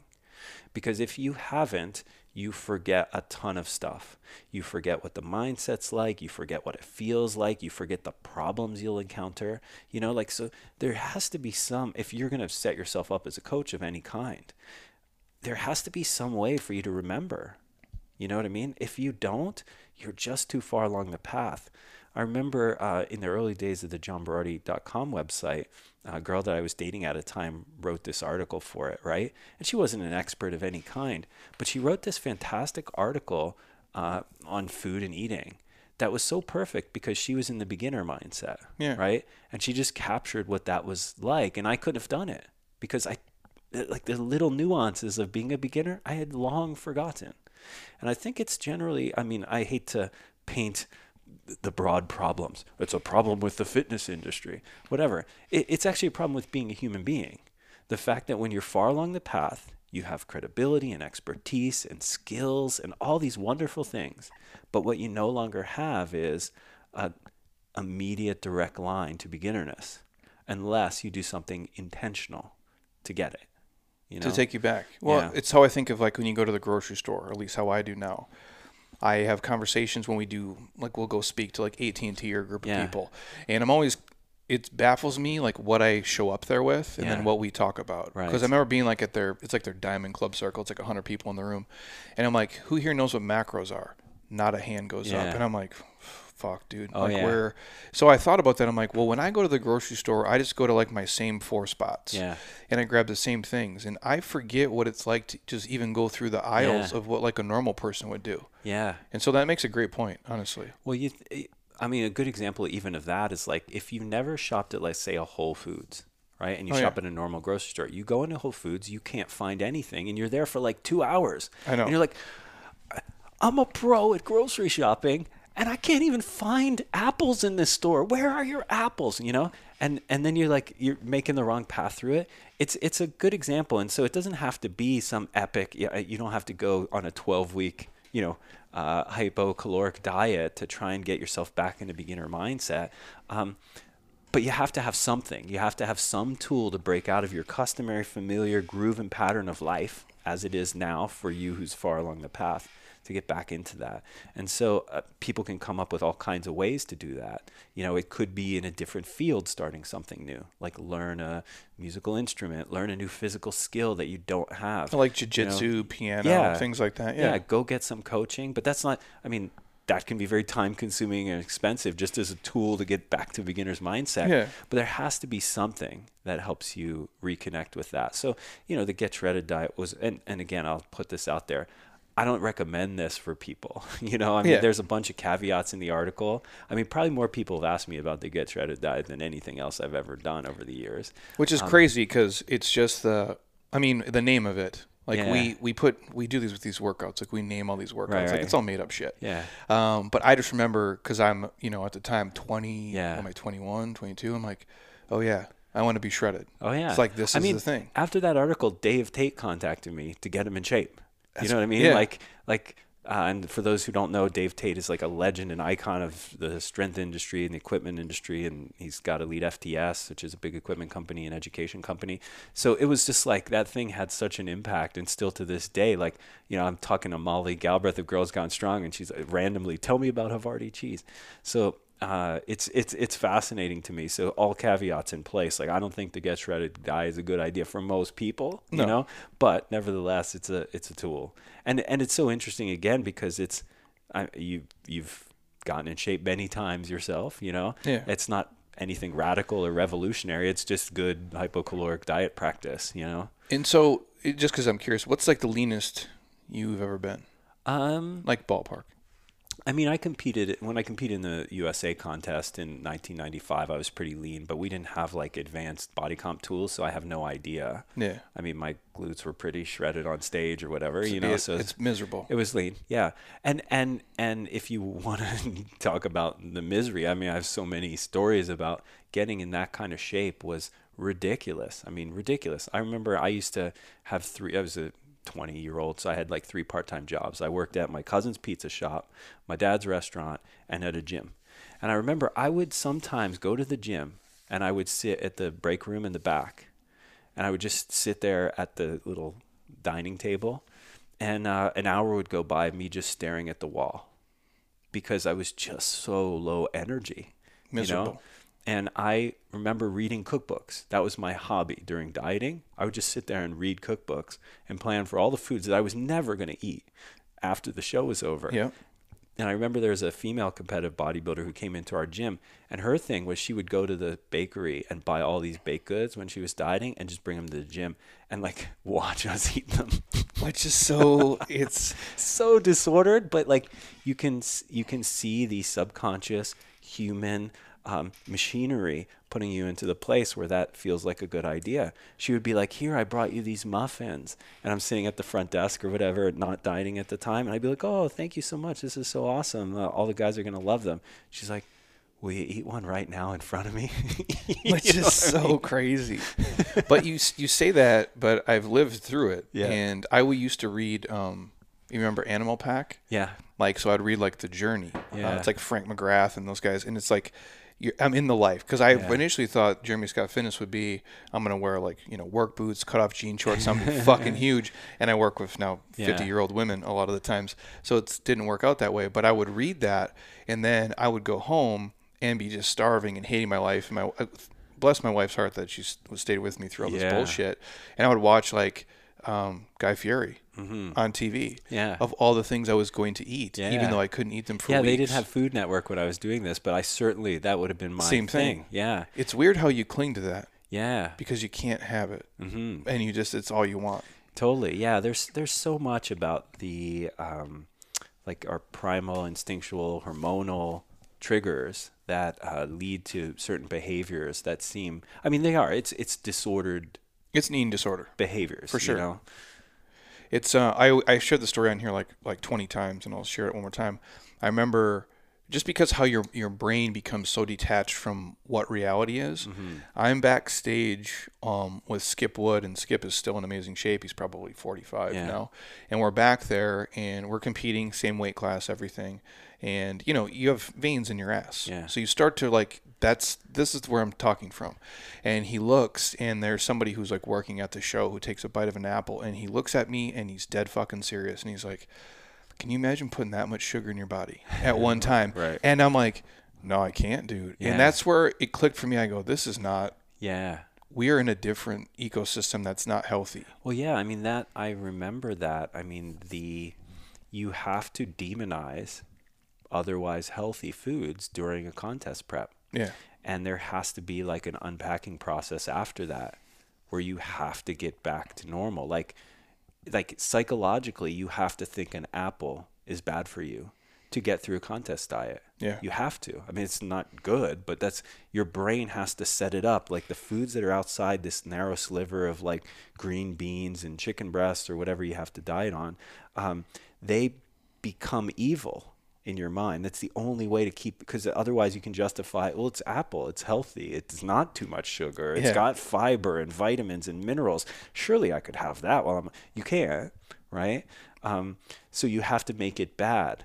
And it's hard to recover from that once you made that brain association. And you can see it in a lot of fitness and bodybuilding competitors.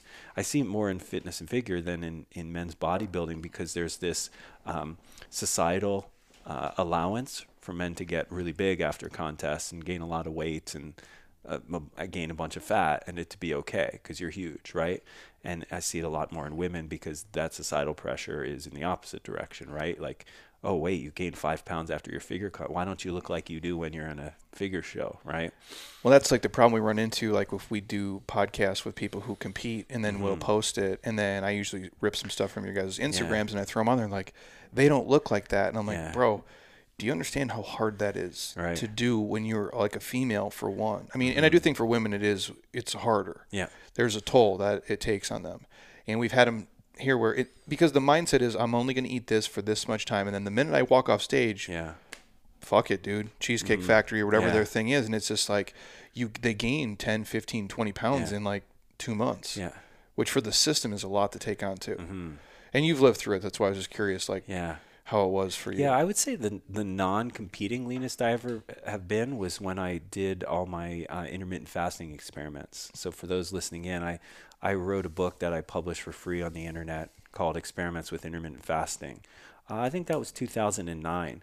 So what I did was I spent about a year trying out all these different intermittent fasting protocols and doing blood work and doing cognitive psychological measures and all this kind of stuff because it was right around the time where people were starting to talk about it and again nowadays everyone's like well why'd you write what who cares like everyone knows about intermittent fasting but at the time it was uh, considered a stupid thing to do in health and fitness Because when did you? What is the first? Like I think like Leangains. Maybe I stumbled upon like a long time ago. yeah I'm trying to remember. Yeah, I think so. Probably Martin's site was probably the first one to really like infiltrate the subculture. Yeah. You know, and uh, and still people were saying he's an idiot and whatever.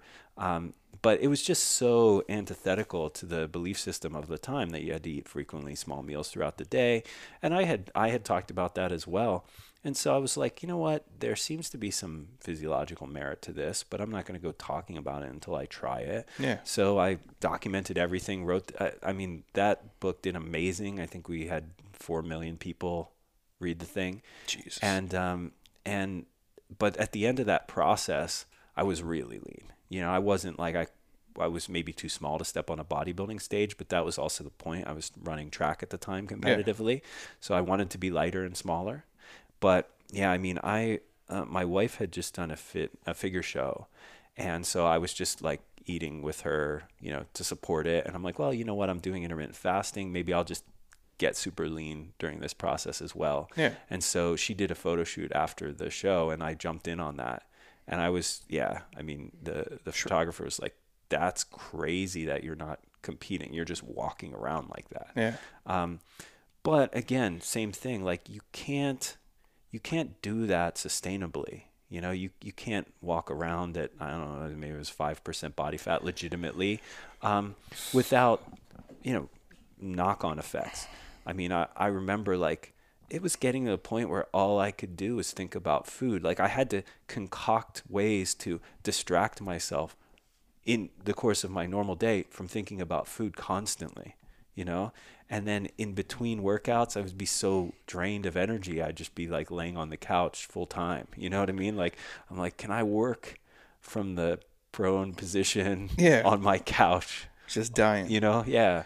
Well, there's a there's we've done a podcast on it. Um, we've done a handful of them for sure, and I played off of the PN article, um, "The Cost of Being Lean." Yeah. and I walked through my own stuff because there's this real point of diminishing returns. Yeah. Where for me to be this every day is fine. I'm naturally an ectomorph. I have to lift Yeah. heavier to keep the tissue, and so single digits I can live in. Yeah. I go, but there comes a point where it takes it strips everything away from me. Yeah. And now my performance sucks.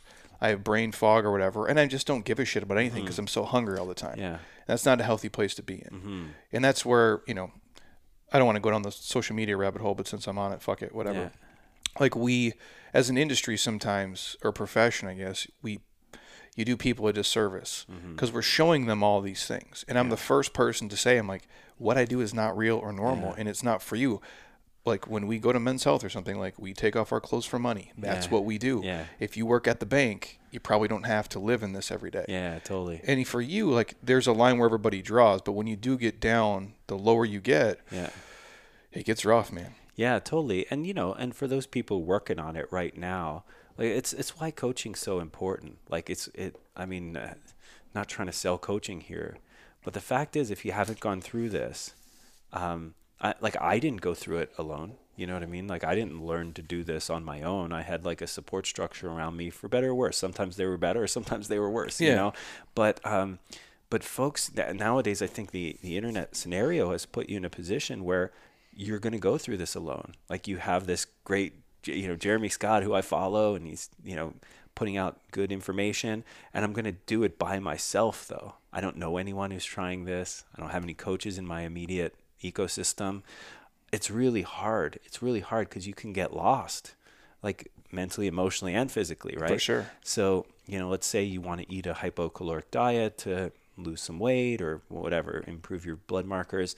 And um and then you start coming up against these signs and symptoms, right? So then what? Do you abandon the project? No. Like there's knowledge about how far you go, how long you live in that discomfort, how to come out of it safely and effectively, how to go back into it when you need to. This is all stuff that coaches know that you can't possibly, you know? And so there was this movement for a while, like Tim Ferriss talked about a lot, the self-experiment movement, you Yeah. know, and um, and I was like, there's something cool and empowering about it, but there's something wrong with it. People don't need self-experimentation; they need guided experimentation, like guided self-experimentation. Yes. you know what I mean? Uh, because you're like, number one, most of them aren't scientists.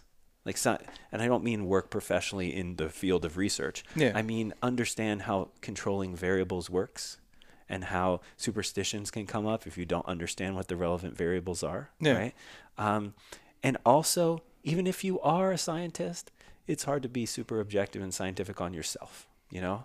Um, so it's uh, you know, uh, some of our stories here about like losing fat and getting crazy and you know seductively eating muffins in front of Yeah.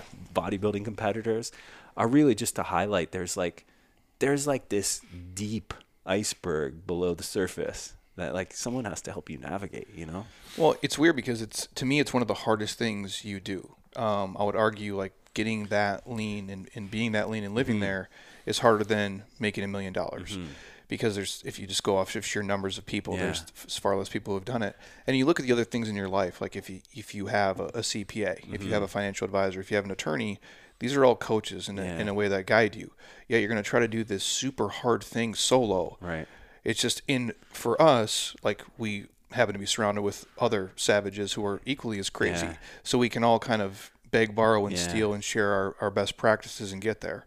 yeah But for a normal person seeing it, that's why I always ask people who have done it because it's not a it's not an easy yeah journey. And you know, there's this other thing I I, I want to unpack too. We mentioned earlier, you know, even with the get shredded thing, you know, I, I've been really kicking around this idea a lot lately. You know, I think for a long time, again, intellectually, you know, I felt like uh, maybe fitness leaders put a little bit too much stock in having done it yourself. You know, are you lean? If you're not, then does that say something about how you could be as a coach? You know what I mean? And where I keep landing is at this place where you being in shape and fit yourself is like a circle of activities, right? Yep. And you being a great coach is a fully independent circle of activities. Yes. And in our field, too often, either because how we came up or how we were influenced, we see them. I mean, some people so erroneously see them as the same circle. Others see there as a pretty good overlap in that Venn diagram, right? As if they are really relying on each other, you know? And um, I keep wondering, like, I don't know that I have the answer yet but I keep landing on this place. I feel like they're fully independent. Like your hobby to want to be in shape, and mine and everyone else's, is fully independent from our profession as a coach. Yes. Now, very much like I could use my weightlifting and bodybuilding experience to go do good at school, right? Yeah. Um, you wouldn't go tell someone, well, to be a good student, you need to be a bodybuilder. I mean, It'd be totally asinine, Yeah, right? I agree. Um, it's just the tools from that circle that I brought into this circle, right? So, um, you know, and I bring it up because we, you know, I don't want to too strenuously lionize that idea from the Get Shredded diet where, hey, to be able to help others, you need to get lean yourself. No, you it's know? more of a empathy Mhm. standpoint. Yeah, yeah, that to was relate. Yeah, that was really it for me. But this idea, I think, I don't, I don't know how we help people unpack it because I know if I were to put out a post on social media, you know, s- dancing around these ideas, there would be a, a not small contingent of people who firmly and entrenched way believe that you shouldn't coach unless you've been able to do that kind of stuff with your own body yourself you know and um, and i'm like i think i used to believe that even when i said i didn't believe it i think some part of me Believed it. was like but but Yeah. but but you know It's so it's like well, it's nuanced, right? And the context matters. So if I'm gonna go to a strength coach, Mm-hmm. I'd like him to be strong. Now he doesn't have to be the strongest guy today, but like to have kind of went through the trenches, Mm-hmm. Yeah. Mm-hmm. it's relatable. But that's not applicable to every other thing in fitness. It's just that singular thing. yeah If you're 400 pounds and tell me how to get to 5% body fat, I'm not saying you can't do it. yeah There is some a connection there. Now, it doesn't mean you have to live there all the time forever. Mm-hmm. right I'm saying just like maybe having done it once or been around it or understanding of it. But each thing is so nuanced, it's hard. It's true. Yeah, I remember. You know, like when uh, when I used to go to York University track to work out. Charlie Francis used to coach his athletes there. It's an indoor track in North Toronto. And you know, Charlie's middle aged. He's passed now, but uh, he's a world famous track and field coach. Uh, Charlie would be drinking Coca Colas and eating Snickers bars, and he'd have a big gut.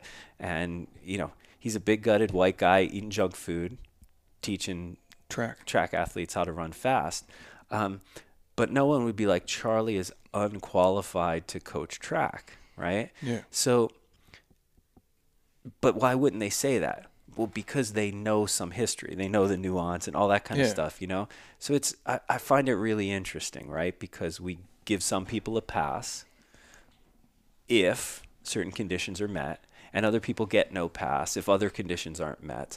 And uh, maybe we should lean towards the pass rather than the not pass, because that's where people in fitness lean towards.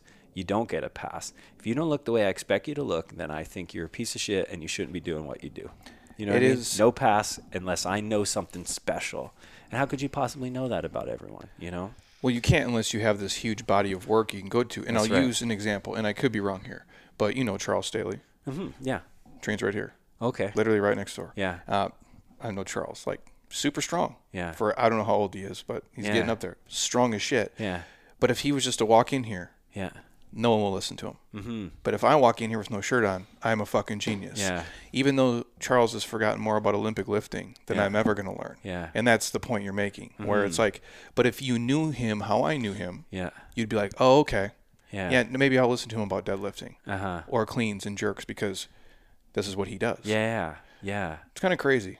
Mm-hmm. And the internet, I think, has just made that a worse, Yeah. a worse picture. But uh, it's it's weird to think about because most of the people that I listen to or gravitate towards, I'm probably in better shape than them. Mm-hmm. Yet those are the people that I will message for. Not not that they're in bad shape. Mm-hmm. Like I'll text David Jack. He knows more shit than I do. It's just the case. Like if I got a food question, I mean I might text you now, but I'll like I'll text Mike Russell Yeah. because Mike knows Yeah. way more shit than me. I'm like, but it doesn't matter if they're Yeah. shredded every single day. Yeah.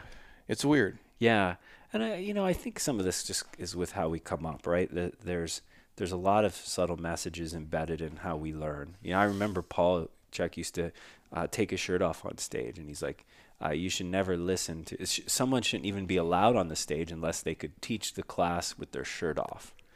Now, for Paul, it's really self-justifying, right? Yeah. He's in great shape. Yeah. So it's a great criteria. You know, it narrows down the com- competition pool. Um, and for everyone else who's in great shape, it's validation for them. Like, oh hell yeah, someone like me ought to be on the stage. So you can see how this kind, this this idea becomes so psychologically embedded that it's hard to actually even challenge, right? I mean, I remember being a kid, being there and being like, yeah, I could teach with my shirt off right now. It's great. Give me a spot too. You know what I mean? Yeah. It's like as if that's the only criteria all of a sudden. You know? It's kind of crazy. Uh, the older I get, the more my mind kind of changes on a lot Mm-hmm. of that stuff. But again, I used to be young and really stupid. Now I'm older and, and not as stupid as I kind of go through it. Stupid in new ways. That's Yeah. how I think of it. So if I'm going to ask this question, since obviously you've been through it for a long time, your personal stuff, because I think some people are probably interested. How is your fitness? Like, what does it now look like compared to like maybe in your 20s, Mm-hmm. Yeah. and as being in your 40s? Because you're still super fit. I'm just assuming the mindset has changed and probably like the protocol of, of how you train it and what the goals are. Obviously. Mm-hmm. Yeah. yeah. I mean, I, I, I mean, I, I probably started training in earnest at like say 19, and so coming up on 49, so 30 years. And there's there's not been a substantial period. Thankfully, I haven't had any injuries or illnesses that have prevent, but but that, that I've taken a significant time off. You know what I mean? I haven't had to. It's, it's great. So I've been training 30 years on average. I probably averaged five workouts a week for 30 years. Um, and as you said, they've changed. Back in the early days, it was bodybuilding competition. Um, after that, I, th- I had a little phase where I'm like, oh, I'm going to try endurance stuff. You know what I mean? I'm going to run marathons and stuff because it's hard. I still was, I was still was glomming onto this idea that if it's hard, it's got to be good for me. You know, Yeah. I got to be forged in the fire. I, we didn't have the popularization of Stoic philosophy and Marcus Aurelius's writings back then to egg us on to do stupid things. So I, I don't know where I got it from, but I was doing that for a little bit of time. But then after that, I just fell into this thing where I want to be strong, I want to be flexible, and I want to have the conditioning to be able to do a three hour hike.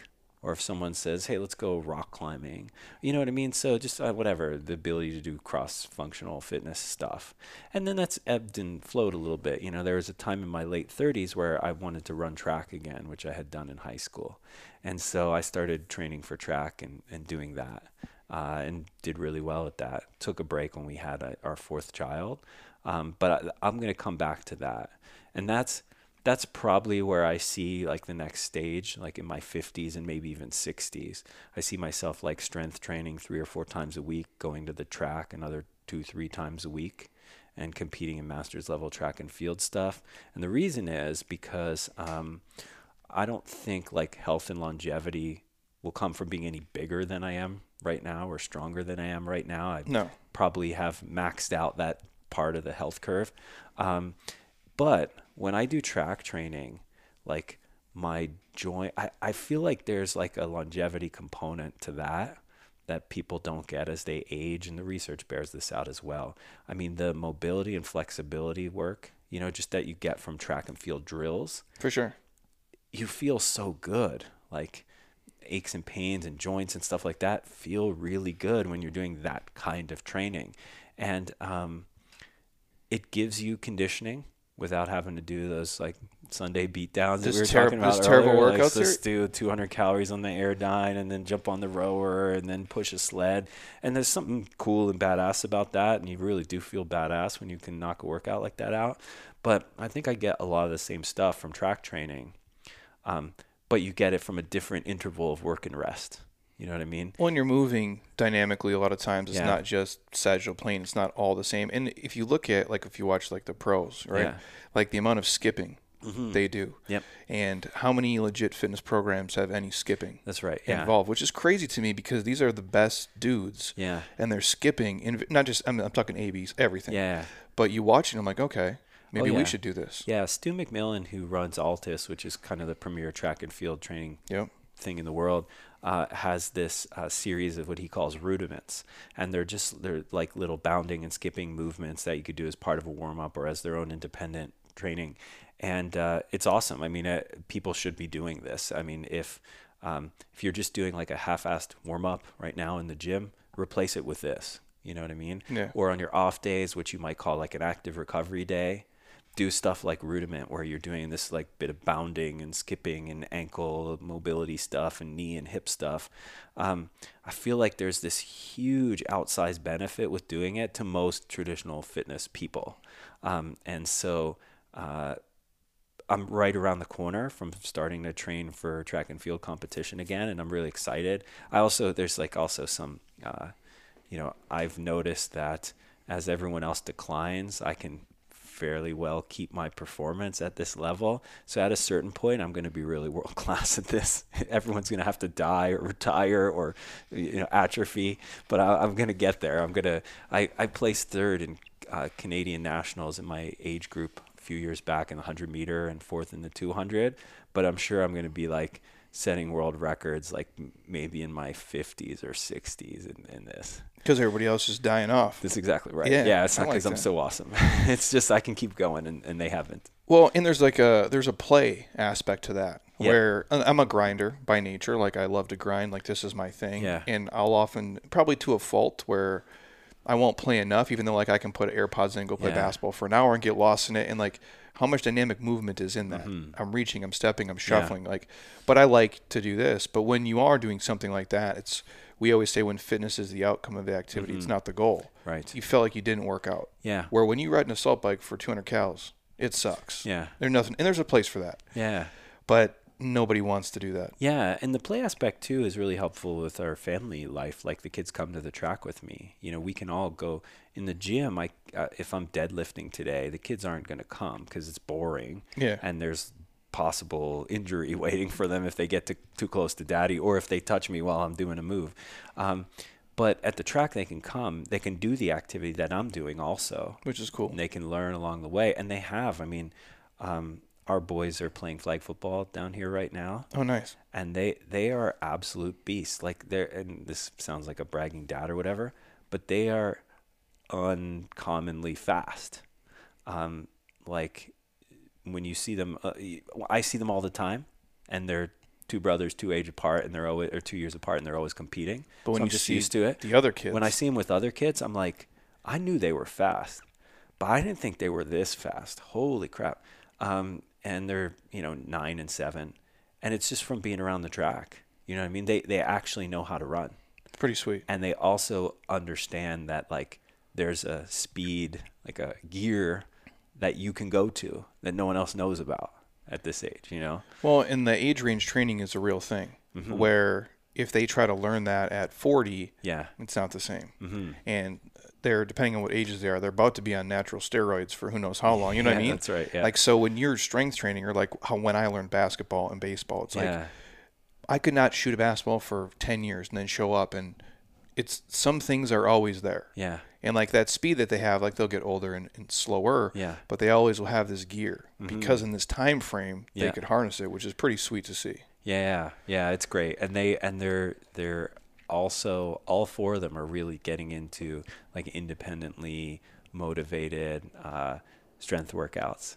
So recently, the boys were like, "Dad, can you put us on like a strength program?" So you know they're beginners very so it's just body weight stuff and partner resistance stuff because i want them like to get into working out together right oh, yeah. it's really fun to see them helping each other out now all four of them like just last week they all did all their workouts on their own without their parents around they just did it like hey bro you want to go to a workout let's get our little sister and they did all their all their workouts so it's really cool that phase they're getting into now that is cool that's one thing where uh, I was like you, similar. Where in our apartment we had the uh, where there's sand in there or water in the plastic weights. Like right. that's the little shit set. Like yeah. my mom got me sand. And uh, I would go if I could go back. I would rebuild everything from all the foundational movements too. Yeah. Like from 10, like learning how to lunge and yeah. split squat and push up. And I'm assuming if you could go back and be that yeah. age, you would do the same thing. Well, this is this is what I I mean, what did I give them, right? That's why I often say when people ask me like what supplements should I take? I've got some advice based on your own stuff. But another interesting question is like, which ones do you take? Or which one should I give my kids? Here's a good one. Ask the nutritionist which he gives to his children, like when there's something at stake. Yeah. You know what I mean? Like, um, not theoretically what would you recommend to some random kid in the world you have no relationship with, but what would you give when there's when it matters, when the health of the person matters to you more than your own health. Yeah. Right. So yeah, the the workout I wrote for them was uh, they do this one circuit two times through. Right. So it's um, they do uh, jump squats as many as they can in good form. Then they then the brother goes, you know, then I go, you go, yeah. yeah, then it's push-ups as many as they can with good form. Then they um, do walking lunges as many as they can with good form. Then I have a broomstick across two chairs and they do inverted rows as many as they can with good form. Then they do sit-ups. Then I have them doing partner resisted curls and push downs. And then they just do that circuit through twice. So it's a little bit of body part, it's a little bit of fundamental movement patterns Yeah. right? And this is the this is their first ever official strength training program. You know, and then we'll add things and we'll tweak it over the years. But this is just this is where I would start kids that I love and care about. You know? No, it makes this the fact that you say that. I did the same thing at my financial advisor's office when we're talking about investments. I'm like, flip the screen, let me see the shit you do. Yeah, exactly. Because that's what's on the line for you, and I want to be in the same stuff. Yeah. But to do it with your kid makes the most sense too. Yeah. That is pretty cool. Um, you talked about it for a second, the the mobility stuff uh, that Mm-hmm. you do. So any um, do you have a mobility protocol, like a soft tissue protocol? Do you what do you how much time do you spend on that? Obviously, Yeah. being in your 40s versus when you're 20, Yeah. we didn't really do that. Yeah. I mean in in track, what like when I'm training track it's different than what I do currently. When I'm training track, it's um it's a lot of the track drills, right? It's this these little ankle bounds and leg swings and all this kind of stuff, right? Like karaoke, And- flexion yeah. extension stuff. Yeah, exactly. And you know, I mean, it, for, at this age, like my track workouts would probably be laughable to a young athlete. I mean, it's 45 minutes of drills and mobility work, Yeah. and then 15 minutes maybe of sprinting. You know, you're like, you spent like, and sometimes it's even as much as an hour of warm up, and then like you're gonna run five 50 meter sprints today. You know what I mean? But Um, that's, I think, for people listening, because we'll get messages. Um, and again, this is general fitness, so I'm not trying to talk shit about anybody. Yeah. But they're like, hey, man, I did a sprint workout for an hour. right. And I cringe when I read it because I, my wife and I were in Orange County with these uh, Sisfit twins as their Instagram. They both ran track in college. Okay. And they're fast. Yeah. No, I'm a dude, so I show up. I'm like, and I'm athletic for being old. Yeah, yeah, yeah. And I go, I'm like, these girls aren't that fast. Yeah, I can hang. Yeah, and so we run. It was um, there were two hundreds to start, and the first two smoke them, dude. Yeah. I mean, it's not even close. And they're doing like repeats after we warmed up for half an hour. Yeah. And I remember the third one where I felt like my hamstring was going to come out of my Yeah, ass, and I'm like, yeah, this isn't for me, dude. Yeah. But the point I'm saying is, we were there for 30 minutes to warm up, Yeah. And then maybe it was five or six total runs. Right. And my body, and you guys see what I look like, what I do, really couldn't make it through six, like Yeah. at 80%. yeah. So when someone says they did an hour sprint workout, you're like, you did an hour something. Yeah. It probably wasn't sprinting. It's not that because Yeah. you need so much rest time. Yeah. You're yeah. draining everything. Yeah, I mean, I and again, different ages, different recovery levels. For where I'm at now, when I go back to the track training, you know, full time, whatever, in earnest, uh, it's it's laughable. Like you're like you went, you came here for this, you know? Yeah. And I'm like, yeah, because I don't want a hamstring injury in my third week. Like, I have to start off like a beginner, and this is like universally applicable advice for anyone starting something after a break, right? I used to be a whatever. I used to lift weights. I used to do track. I used to play football. I used to play volleyball. Whatever you used to do, your body is not the same and you got to ramp back up into it, you know? And so, but now my mobility stuff is uh, I have had some knee injuries and I recently had some PRP done. So that's uh, for those listening in, they pull out some blood, they spin it down, take out platelet rich plasma. It's like the yellow stuff when you spin the blood down, and they inject it back in your joint capsule. So it's, you know, no external hormones or anything like that. It's just your own body's healing chemicals they put into damaged joints. So I'm basically in a knee rehab phase. So like the first uh, 20 minutes of my workout is all basically knee rehab stuff. Yeah. you know so i do a lot of hip work a lot of knee and ankle work. Then i do a lot of foam rolling and stuff like that. And i do forward and backward sled drags and then i do one-legged vmo activations and all this kind of stuff. And it i mean it's 20 it could be 30 minutes and then I do my strength training afterwards. But that's because I'm trying to prioritize knee rehab so I can get these knees feeling great by the time I want to sprint again. And you would do some version of it anyway, probably like movement Yeah. prep or something. Yeah, it wouldn't be this much, you know. It might sure. be 15 minutes, something like that, you know. Um, but yeah, yeah. I mean, I, I, but again, like when I train track, it makes the workout, the warm up. You know what I mean? Like most of a track workout is the warm up, even though they're drills and skills and stuff like that. For sure. But you're not like running as fast as you can, right? And it makes the commitment to doing joint health stuff part of the workout and not something you're tacking on that you feel like you can cut out if you're short on time. Well, it's it's the priority. And I think anybody who's listening who's over the age of 25, which most of the people here tend to be, when you look at that a regression, if you will, Yeah. from I'm walking to like a cane Yeah. to a walker to a wheelchair to a bed, it's really fast. Yeah. And you look at nursing homes, like three fourths of the people are there because they can't use the bathroom unassisted. So it's like they can't do three fourths of a body weight squat. Mm-hmm. Yeah. That's mobility Yeah. Which is crazy. Yet we and we now, well, I can sell anything now, which is kind of cool. But because I'm not a, in the beginner phase, when I Yeah. was young, like we used to do a mobility, and this is probably 10, 12 years ago. Every fourth Friday, we would do a mobility day, Yeah. like mobility foam rolling. The groups would go from 20 people to four people Right. because they don't need it apparently. Yeah. Even though I don't watch- feel like it's a workout, right? It just it there there I mean I still feel this to some extent. So if anyone out there feels it, I totally identify with it. Well, and I hate it too because it's painful to Yeah, do. Like yeah. who who wants to go like stretch their piriformis Right. and roll your VMO because it hurts. Yeah, I get that's it. it. Yeah, yeah, you're right. It's it it's it's uncomfortable, and it also doesn't feel like it's contributing to your fat loss goals or your muscle gain goals. You know what I mean? For sure. It's it's tangential. It feels like until your lack of it creates an injury, and then you can't train it anyway. You know? It's well, it's like how I think of uh, like medicine, um, at least in America, Canada maybe similar. We don't go to the doctor till we're sick, Yeah. which is kind of backwards to me. Yeah. If you're on a regular plan, I think you could alleviate a lot of the things that are going to come your way. It's the same thing here with soft tissue work and mobility. Most people don't start to do it until Yeah. my shoulder hurts, my right. knee hurts, whatever it is. Uh, if we ask this, I don't want to keep you here all day, and I'm going to pee my pants a little bit. Um, your personal nutrition. Yeah. How do you eat? Because that's Yeah. people want to know. You're the food guy. Yeah, totally. Um, well, I mean, right, right. Uh, like, it's it's almost like embarrassingly normal. You know what I mean? I would Like, assume so. Yeah. I don't have any particular, you know, physique change goals right now. So I wake up and have uh, turkey bacon and eggs and vegetables, and usually some steel cut oats at breakfast. And that usually keeps me not hungry till like mid afternoon. So I usually don't eat like a traditional lunch at noon because I'm never hungry. Yeah. Uh, I find that like with steel cut oats, like I, I could go eight hours without eating or whatever, um, which is pretty good for calorie control. Uh, then around two or so, um, I usually maybe hit the gym around one or one thirty to two or two thirty. So then I'm eat after that. I usually have like some amino acids and creatine during my workout yeah. and then I come home and then I usually eat like a big, big protein thing with tons of vegetables.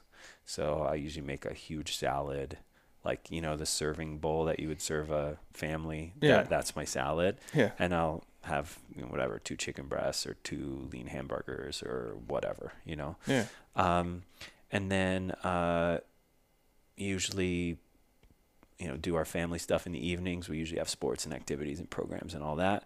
And then once we come home, I put the kids to bed and then I eat my last meal for the day. And that's usually kind of a reproduction of lunch with a different protein and a different veggie. And then uh, if it was a training day, I usually have like what I call my recovery bowl, which is like I'm lactose intolerant and allergic to milk or dairy. So I usually have dairy free ice cream, some nuts, banana, What's your favorite kind of ice dark cream? chocolate.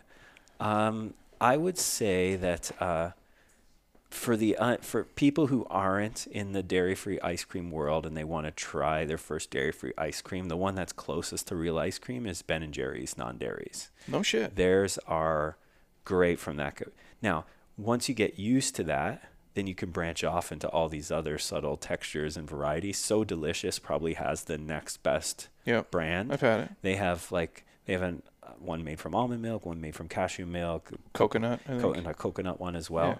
So I'd say like Ben and Jerry, I wouldn't say it's my favorite currently because I'm kind of off deeper in the non-dairy ice cream world, you Yeah. know. But for people transitioning, it's it's as close to the good stuff as possible. So then I just make this bowl with like half a pint of that and nuts and fruit and dark chocolate, and I eat that before bed. And that's pretty much my nutrition every single day, you know. Now, if I wanted to get leaner, there might be a couple things I cut out of there. If I wanted to get bigger, I might add a meal somewhere in there. But just for how I am now, it's pretty straightforward and simple. Protein and veggies for my main two meals. I got a big ice cream bowl in there, and then I put oats on on breakfast. Weird, everybody. Protein, produce, and water, and he eats every day. Yeah, Crazy. There you go. Uh, people always want this magic stuff, and like usually we just say it's protein, produce, and water, and just wash, rinse, repeat for the most part. Now there's sexy things outside of that. Uh, you have any vices, really? Um, 'Cause it's basically just real food, is what you just listed. Yeah, uh, not really. I mean, one of the things is in the last few years, I was diagnosed with an autoimmune disease, so psoriasis and psoriatic arthritis. So psoriasis is where like your immune system attacks your skin. You get these red eczema-like patches. And just showed up Um, one day. Yeah, just showed up one day. I, I think I figured out what it is, but it's impossible to know what it actually was. Yeah. And then this the arthritis thing is your joints start bugging you. You know, like uh, unreasonably, like just coming out of nowhere, like what's going on. Yeah. Um, and uh, I did a lot of stuff with naturopaths and functional medicine to figure out like the root cause of this. And uh, I think it was mold in one of the houses we were living in. No shit. Yeah. So I think it was Really? a immune reaction to mold. And I again, I mean, I, it would take a long time to unpack it all, but you know, I did a bunch of tests and I did a bunch of things, and then we left that house and came down here, and all my symptoms went away, and then I went home and they came back, and then we went to our cottage and it went away. So, you know, but it takes a while to figure this out, and most people never will figure it out because they don't have a cottage and they don't go to Arizona for the winter, Yeah. right? But it was, I'm like, because I tried all kinds of dietary interventions and supplements and meds and all this stuff, and the only thing that reliably made it went away was leaving that house, right? Jesus. And so then um, we sold that house. We don't have that house anymore, and I haven't had any symptoms. But when I went through that process, I did a bunch of food elimination stuff, you know, and I figured out, oh, okay, I don't do good with soy and any dairy at all in my diet's a problem, right? So, okay, cool. So I cut those two things out. So pretty much a, lot of vices are gone there. You know what Yeah. I mean? If you can't have anything that has dairy in it at all, It- then like you can't eat dessert at a restaurant. It's real. you know I mean? re- you can't eat hardly shit at a restaurant, Yeah, right? exactly. Yeah. So, uh, so there's not much. I mean, I used to love pizza a lot, but I just don't eat that anymore. I had pizza once in like the last four years. Our oldest daughter was like, "Dad, we gotta. I know you like pizza. We gotta go out for pizza one night. Go to this really good pizza shop in our town." And I'm like, "Well, to do that, I would need like to take like lactase enzymes, Benadryl." Like a whole bunch of like Oh, a whole bunch of things. So I'm like, I'll do it this one time, right? So I taken all these medicines. Oh my went God, out for pizza, and so that was my last pizza experience. So no, I mean I don't even have any foods that are like bad foods or whatever that I eat, uh, and and largely it's because um, this dairy thing's is a blessing and a curse. Like you want chocolate chip cookies, there's milk in there, and there's going to be a consequence, not just in terms of weight gain or whatever. It's going to be how I feel. Like Yeah. my nasal passage closes. You know what I mean? So I will immediately stop breathing out of my nose inside of two minutes of eating uh, milk protein. And then everyone knows what lactose intolerance does. Yeah. So basically, like eating anything with even traces of dairy in it uh, is a problem for all my orifices. you know. Jesus. So that really has again, uh, there's a bunch of foods I can't enjoy, but also it once they're fully off limits, then I don't eat those things. It's a You know what I mean? non-factor. Yeah. So it makes you- it pretty easy. And you don't uh, you don't drink booze. I don't, but that was also part of my experiments with autoimmunity. People are like, oh, alcohol could be an issue there. So then I stopped because of that. You just felt better. Then I figured out that it was the house I was allergic to. And I was like, but I haven't drank in like a year and a half or two years. Yeah. Don't really miss it. So yeah, I don't really drink too much anymore then, you know? Nice. Yeah. And so it's not virtue. It's not, you know, it's just a thing to treat a problem that I had. And then I was like, ah, I don't really miss it at all, you know? So it's cool. So I don't typically drink either. It's uh, I'm similar where there's certain things like I just I can't eat. They Yeah. don't. They don't. It doesn't work. Yeah. And so when we go places, I just like either I won't go at all or I'm like I Mm-hmm. just can't. And it's not me being You know, and I think because you're in fitness, it's like, well, you're an asshole, and now you don't eat this because you're. Yeah. Be-. I'm like, it's not that. It's like, I'm just not willing to pay the price tomorrow, the next day, and the next day. Yeah, yeah. I mean, if I eat dairy, I've, I've got diarrhea and tons of gas, and I can't breathe through my nose. And all night, then I breathe with my mouth wide open. And I wake up in the morning, it feels like I'm sick because my throat's all dry and Oh yeah. problematic. So it's just like I just simply don't feel good when I do that, and it's okay. You know what I mean? And I think, and I've said this before, if you took a, the average person, and when I say average, it's probably not anybody who would listen to a fitness podcast. So Right, it's right. nobody, because I, I think, what is it, like 14% of people in America have gym memberships. Mm-hmm. And that doesn't mean they don't exercise. But I always take, if you look at a normal adult, how many of them have just eaten maybe protein and produce and water for like three days in a row? Right. And that's it. Yeah. I think that number is really small. Yeah. And so if I dig further, how many people even know what feeling good feels like? Mm-hmm. Yeah. Which I think that number is rare too. Yeah. And when you have a level of body awareness, when you live in this sicko, you have shredded glutes, and then you kind of build it from there, you know when you feel like shit. Yeah. And that's a gift and a curse too. Mm-hmm. And so I'm super mindful of everything I eat. Yeah. Very much like yeah. you. For me, it's if if if I had unlimited foods on the table as an option, right? There'd be very few things that I would never eat. You know, For sure. But I also have this knowledge of how to like balance my caloric intake with my energy expenditure, so that I can kind of maintain the body. You know, it's like the cost of lean stuff, so I can maintain a body composition and performance that I'm happy with, and a health profile, while still having an occasional cookie or piece of cheesecake or whatever, right? Yeah. Uh, not everyone has that knowledge. So it's a real blessing to be able to say, like, yeah, I could manipulate my body in a minute's notice, you know?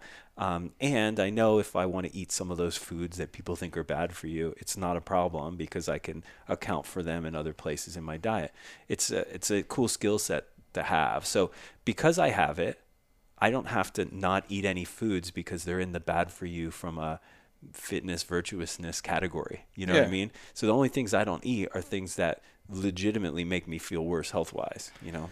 Well, it's how I tell people. They're like, "Hey, what are your?" This is the question. This is the internet world that I live on now. How tall are you? Yeah. How much do you weigh? What do you eat? What are your macros? And I'm like, I don't track them, dude. Right. And they're like, "What do you mean?" I'm like, "Well, subconsciously, I probably do Yeah. in some weird way. Probably get your body weight in protein or whatever each day. yeah, but I just kind of know based Yeah. off how I look and feel. Yeah. Where for beginners or people Yeah. who are not don't have the knowledge base, it's for them. It's Yeah. the journey's way different. Yeah, and also to the thing I was saying a minute ago, like about no foods being off limit. At the same time, um, that doesn't mean I eat the not off limit foods every day. You know what I mean? Yeah. So, again, going back to what I eat, I have you know eggs and turkey bacon and veggies and steel cut oats for breakfast. I have protein and salad. Now I mix it up. Like the protein sources are often different. Like I will sometimes try exotic proteins just for something or different spices for something different. Yeah. And it may not always be a salad. And one of my favorite things to do is like steam uh, broccoli, cauliflower, and then mash it and put a little truffle salt in it and then eat it as like a mashed potato kind of thing, but it's mashed veggies. I do the same thing with like butternut squash and a bunch of other things like Oh, yeah. mashed veggies. So uh, for anyone's like, oh, it's boring. It's like, yeah, I think so too. If I ate salad every lunch for the rest of my life, I would find that also boring and unpalatable, and I would stop doing it and be super annoyed by it. Which is why I think of it as like I have a round plate, the protein goes on there. I have a bowl, the veggies go in there. I'm going to try different proteins and veggies all the time and come up with like a rotation of ones that I really enjoy, you know? I do the same thing, or I'll just I exhaust one option, Yeah. and then I Oh, so exhaust you the eat next, it till you're sick of it, and then and then- next, yeah. and then I cycle back through. Yeah, yeah. Just because I'm lazy, and it's just easier Right, that way. yeah. But it's the same kind of thing. The even if the foods change, the base is always right. the same. Yeah, yeah. Nothing's different. Mm-hmm. So, is there any? Oh, I always ask this for everybody. Um, supplements that you do take, Mm-hmm. um, specific ones. Obviously, you mentioned creatine, like during the workout, aminos, and those things. Yeah, one, once a day I, I put like uh, I put together like uh, collagen protein, uh, greens, um, a little bit of essential amino acids in there, um, and uh, uh, vitamin C powder. Yeah. And I just drink that like once a day. Um, most of the proteins on the market, like I just find hurt my tummy. You know, any of the dairy ones do for sure. Most of the vegan ones do as well. I like collagen protein, but it's not complete, so I spike it with a little essential amino, essential amino acids. For people in that, I know this. For these guys listening, because I want you to say it so nobody Yeah. smokes me here. Um, with the collagen protein not being complete, Yeah. it doesn't do what people think it's doing when they just take it solo. Yeah, I mean, on its own, it's missing a couple of the key amino acids that help to facilitate protein synthesis. Build And- muscle for you yeah, exactly. Yeah. So, um, so when compared head to head with like whey protein, so let's say you take uh, 50 college-aged weightlifters and you give them a strength training program, and you give one group uh, two scoops of collagen a day, and the other group two scoops of whey a day.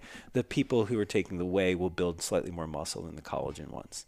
Um, and so people will then use that as a justification for saying, you're an idiot for taking collagen. But I'm not using collagen for muscle building necessarily. Yeah. I am using it to get a little extra protein, but I put the extra amino acids in there to make, make it, it like a- a whey protein. Yeah. But the other reason I use it is for joints, right? I talked about this autoimmune condition I had. I talked about my knee injuries and trying to rehab them. And collagen may be useful for that, as is the vitamin C. So, like the perfect collagen supplement to me would have vitamin C, collagen peptides, and essential amino acids to boost the, which is exactly what I'm putting in there. And then I put a little greens powder in there too It's perfect. you know so that's that drink during my workouts again i do like creatine essential amino acids and sometimes i put a little extra collagen in there too Yeah. um, and i don't think i take anything else right now And that's pretty much it Pretty simple. yeah And that's the blanket advice we kind of give to most people. Yeah, I Unless mean, you have a a specific- baseline yeah, yeah. greens creatine protein kind of done you know Yeah, we always say um, if you, I mean, because I've had my blood work done a trillion times, and early when I first moved here, that was probably different. I came from Minnesota, so it's Yeah. basically Canada, and uh, I felt like this. I had to be outside every day when it looked like this yeah. until you realized it's like this Every every day, day? Yeah. totally yep And you're uh, not going to miss out on the sunshine But the crazy thing was, once I started working like a lunatic, my vitamin D would be deficient right because I wasn't getting enough sun. yeah So like we'll tell people, and vitamin D is so ridiculously Yeah. cheap, like to take that with your K2 just Yeah. because if you are, because a lot of people don't even know, yeah and that's it's almost like a hormone regulator. Yeah, really, totally. Yeah. which is important. Oh, that's it. I think it's I think it's true. You know, at this point in my life, we have a dog, and we homeschool, so we have like Well, you're living the life now. it's yeah. it's part of uh, the design of our day to get outside every day. Oh, yeah. right? So uh, once we started, like I walk the dog twice a day, so I get two minute two 20 minute walks a day outside, and then we go out with the kids. You're perfect. So I find that like for me, I'm out in the sun enough, and then we don't spend the winter in Canada. So, you know what I mean. We get we get our vitamin D there, and that's I'm just saying that because that's the only reason why I don't take it. For But If. I did spend the winter in Canada, I would probably take vitamin D supplement as well. or for the people who literally go from like their house to their car to the office, and they're kind of trapped all Yeah. all day every day. Totally. Um, and you know, and there's there's other supplements that if I had specific athletic goals or I always call it like a needs analysis. If I did a needs analysis and I saw like, oh, I'm I'm trying to train a particular energy system and there might be a limiting factor here based on the limits of human physiology. Yeah. Maybe I'd take a supplement to boost that particular here, but I'm not doing that right now. You know what I mean? I'm not trying to overwhelm a physiological system that's limiting. I um, measure all my blood work. My testosterone's high, normal. I don't take any hormones. So all, all my stuff, you know, my blood glucose is regulated well. My cholesterol is in the right range. So there's no reason to take anything else for me based on the tests that I do. But you know, for some people, there might be other supplements that are useful. Since you touched on it, I'll ask it quick, and then I'll give you one question before I get you out of here. What um if you were all of a sudden you're 55 Yeah. and your testosterone goes to shit? Yeah. Like, would you replace it? Um, it's a good question. I've thought a lot about this. I posted a lot about it on social media too, um, because there's a school of thought that I've been entertaining, which is this idea that um, could there be a you know, evolutionarily beneficial reason for diminishing testosterone in the people who are supposed to be wise elders in our communities? Yeah. You know what I mean? So framing it up in a very particular way, like independent of health crisis, Yeah. you know, independent of dysfunction. Like, could it be advantageous to me, even personally, Yeah. to have less testosterone in my ages where I'm a guide and mentor to others and not a competitor in the game of life. You know what I mean? Um, Uh, You're saying how I'm thinking because I'm a gorilla, gorilla. So here's how I think about it.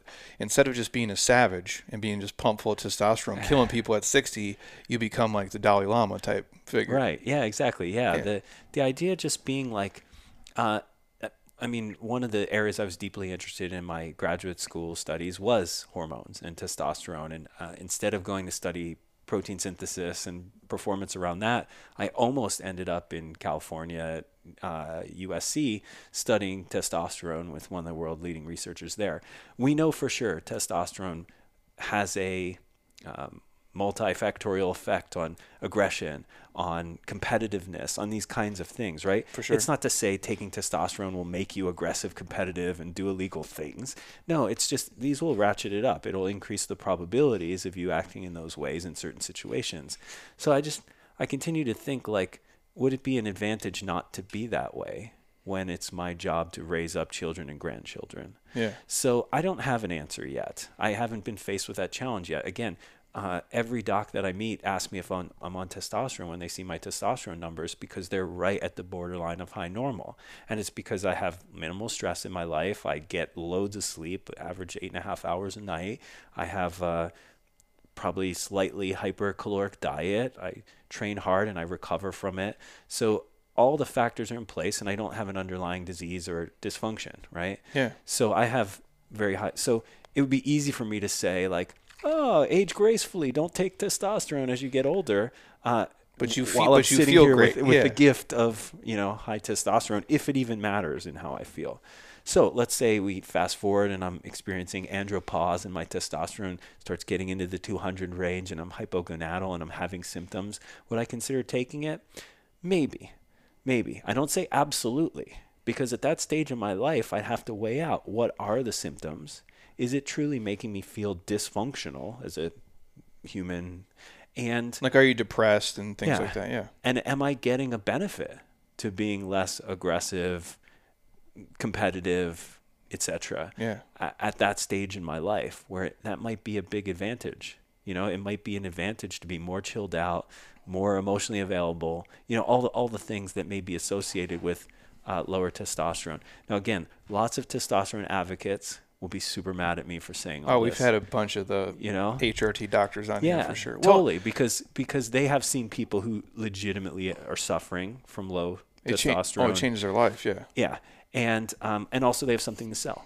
Yeah. Uh, Well, there's there's you an know? there's an incentive behind it. yeah, It's it's interesting you say that because I've never heard anybody answer it that way. Um, and I can, if we, we, we if- we love evolutionary explanations. yeah, but we love tucking them in like the neat and tidy corners of our lives. I'm like, if we're going to talk about why a man, as they age, get reduced testosterone levels, is there a reason? is there a reason? Is is there a positive reason? Yeah, reason. there may not be. There Yeah. may not be. But I, we should at least ask the question: Is there an evolutionary advantage to having the young, high testosterone people going out and hunting and doing battles and wars and Yeah. impregnating the women of the village, uh, and the older men uh, not competing on those same dimensions, Yeah. but being resources? You know.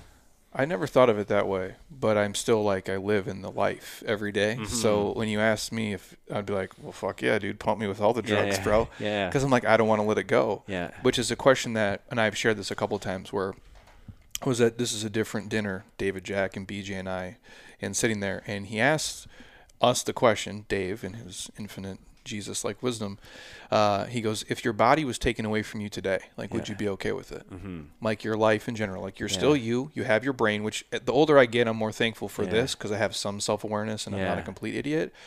But this has been Yeah. my vehicle Yeah. that's allowed me every opportunity to meet you and all these other amazing humans. Yeah.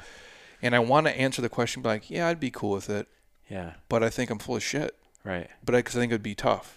Yeah, well, the, it's it's it's a great question that is also wise too because it gives you can answer it today, like at your current age. If you mm, I don't know, had suffered an accident that led to paralysis and you couldn't use your body as a tool anymore, would you be okay with it? Obviously, the answer is no, 100% no, because tomorrow I wouldn't be able to walk and I'd have to go through rehab. Like, functionally, it's problematic. But it also speaks at the inevitable future for all of us. Yes. I mean, you know, uh, Amanda, my wife, and I talk about this sometimes. You know, when we're still in the ages where physical attractiveness is matters to us, except for we're as we approach fifty, like we don't look like we did when we were 20 and 30 anymore. Yeah. And so we're we're on the decline. You know what I mean? Like and eventually after what like 25 i mean i mean you know what i'm saying like there's certain things where i think of it in terms of athletic performance yeah. which you touched on earlier where I play basketball like once a year now. Yeah. From playing in college to, to being in this. Yeah. And I show up and I always say this to my wife. I go, oh, my only goal is to not get hurt. Yeah. Because this is how we make money. Right. And I'm like, I do that for about 10 minutes. And Yeah. then this old person inside Yeah. of me comes out and I can still do some of the same things. Yeah. But the percentage at which they work out is far less. Yeah. And the recovery isn't possible. So I'm, but I'm okay with it because that's my old life. Yeah. But this is something different, though. Yeah, it me. is. Well, it, I mean, ultimately, here's another framing of the question: What will you do? What will you put in place so that you can grow old gracefully? Because it's not an option. Like you have to grow old, and you can do it kicking and screaming. You can do it miserably. Yeah. You can do it gracefully, uh, and doing it gracefully is not what's going to happen naturally you're not just going to be like, ah, this is great as I lose my all my capabilities and my physical attractiveness and Yeah. all the things, right? So, what will you put in place to do it? Like, how will you uh, prepare yourself intellectually for it? You know, and we get all these little things along the way. I remember like um, when I started getting gray hair, you know, and Oh, yeah. uh, people are like, well, you should dye that because you're on camera and you go to things. And I did for like a minute, and I was like, no, fuck this. You know what I mean? Oh, I'll do a video on Instagram, dude, and people, and I'll talk close, right? Yeah. Because I don't give a shit. I'm, again, I'm from dude from the Midwest. Uh, they'll be like, "You should get Botox," and I'm like, I'm not judging anybody. Right. That's cool. I go, but that's not who I am. Yeah, well, don't this give a is it, shit. right? I'm like, I want to start the process of growing old, old gracefully now. Um, the we've all seen it with like, uh, let's say, actors and actresses, right? Where Oh, dude. um, maybe you remember them from your favorite movie that was 15 years ago, and then you see them in the media, and you're like, what happened to them, right? Um, it's it's part of your own problem because you remember them from when they were younger, and it's part of the illusion that Hollywood sets up about people not aging. Um, but I'm not in Hollywood. I don't have to like get roles as a younger person. No. I can be my actual age for the rest of my life, you know? And so how do we do that? So David's question is just another variant of this one that I ask people a lot. What will you put in place now so that you can grow old gracefully? You know, uh, not give up on all your physical capacities and all that, but Yeah. just this full knowledge that it will be taken away. Uh, if you're fortunate, it won't be taken away by an accident and a paralysis. It'll be taken away gradually over time but it will be taken away. Your looks, your capacity to dunk a basketball, your Oh, ability man. to. I, I, I think of that too every you time. know? Like every time I leave the ground, I'm like, well, is something going to come detached that's supposed to be That's attached? right, yeah. And my wife's like, when do you think you won't be able to dunk a basketball? I'm like, I don't know. I'm like, it'll be in my 40s for sure. Yeah. I'll either be too scared to do it or it will just elude me, and that will be a, it'll be a sad day yeah, because it's been like from like 15 till yeah. 40, whatever. But but you and I sitting here right now fully know that day is going to be here. You know what I mean? So how will it be? How will you make it okay so when it does arrive? You know, and so this all plays into the testosterone question for me. Yeah. It's like, will I keep fighting against the inevitable realities of aging and nature? Um, will I dye my gray hair black so I can pretend I'm younger? Will I take testosterone so I can pretend I'm younger? Will I put fillers in my face so I can pretend I'm younger? Will I, you know, put uh, breast implants in my chest? You know, Yeah. any of the variety of things that we can do to continue to pretend that we're younger than we really are. Now, again, if there's a clinical situation that comes up and we're dealing with real health crisis, cool. I'm not. There's no judgment here. It's just an open question for me that we we don't get to not make. Like we we have to live forward as all humans do.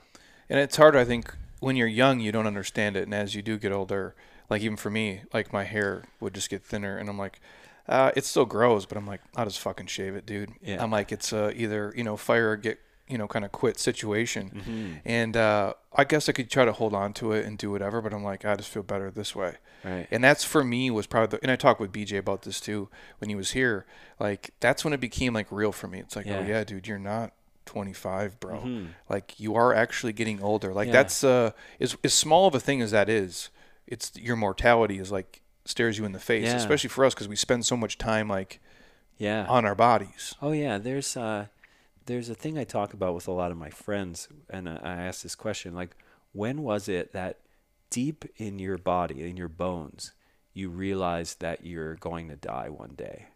Because I remember when it was. It was in my um, late 30s, and I just remember sitting there one day, and a bunch of random thoughts running my head as they do, and I just remember going, oh. I know for sure that I'm going to die one day. That it will be the end of this body and whatever sense experiences I have in the world. And you know it intellectually. Again, before that, you always know it. But I remember it just really occurring to me, like really deeply. And I have asked a lot of people this question, and a lot of them have an answer. Oh yeah, and some of them don't. They haven't. They haven't. It has not come to them yet. You know what I mean? Like deeply. Like you feel it in your body. Like there's a sensation in your gut, in your chest, and this whole thing comes together as oh, for real. You know? No, I well, I used to think and I'll tell this story quick. Uh BJ will call me the fitness uh, Bruce Willis because I look like Bruce Willis. I'm just more jacked and tan than him. uh, and I, but forever, and this is just somehow connected. I watched the movie Unbreakable, like with Bruce Willis in it as a kid, and I'm not shitting you. Until I was probably 35 or six, I thought that if we were like on a train and it crashed, like everyone could die and I would be totally fine. Right, right. And I mean that with all sincerity. Like nothing can touch me Yeah. until like some things start happening as I get older, and I'm like, yeah, no, I can get hurt. I can get sick. Like Mm. Yeah. I am deteriorating in some sense. Like my skills, I'm not as fast. Yeah. I'm not as quick. Like I don't, I can't, you know, eat Burger King and play four basketball games in a day and wake up and be okay the next day. Yeah. And so yeah, it became real to me real fast. Mm-hmm. Which I do in not to get like super far down the rabbit hole. I have a bigger sense of appreciation for everything because of it though. Mm-hmm. Yeah. Because I understand like the time is going to be gone one day. Yeah, I mean, people tattoo like memento mori on their body now, just to you know, it's the the uh, remember your death or remember your mortality reminder, um, for this very reason. Like not so that it's a um, Not depressing. yeah ter- terrible thought or whatever, but so that it's a wake bit of a wake up call. You know what I mean? Like I have so some number of days left, and I feel it, and I know it, and there's a choice I can make to live in accordance with that. You know that I can do some things that, you know, whatever. Whether you want to talk about making a difference, changing the world, leaving a legacy, or if it's just like, uh, there's going to be a there hours. There's some number of hours Yeah. that will have to pass before I die. And we all just have to get to choose. We have to choose. We get to choose how to spend those hours. You can play video games. You can build a business.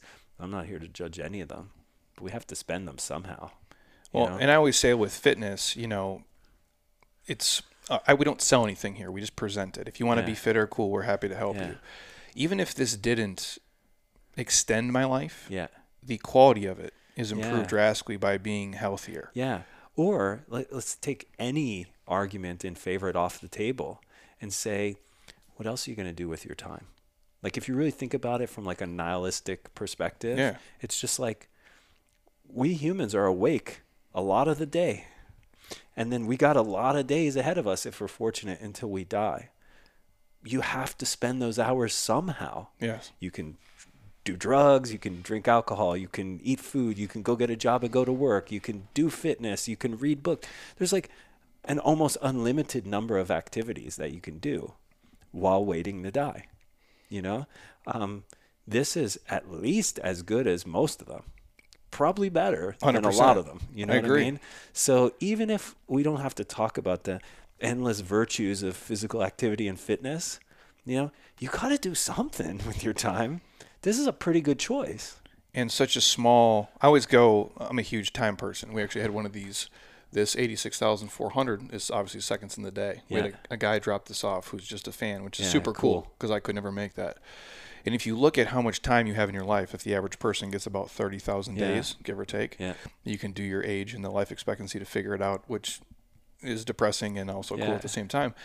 But to work out, to train, to be physically active for two to four percent of your day, Yeah. it's not that big of an investment. Yeah. And the ROI to me, Mm-hmm. there's nothing else I can do. It's not study fitness, study nutrition, finance, Yeah. anything for 30 minutes and get this big of a return on. it. Yeah. That's my argument for everybody.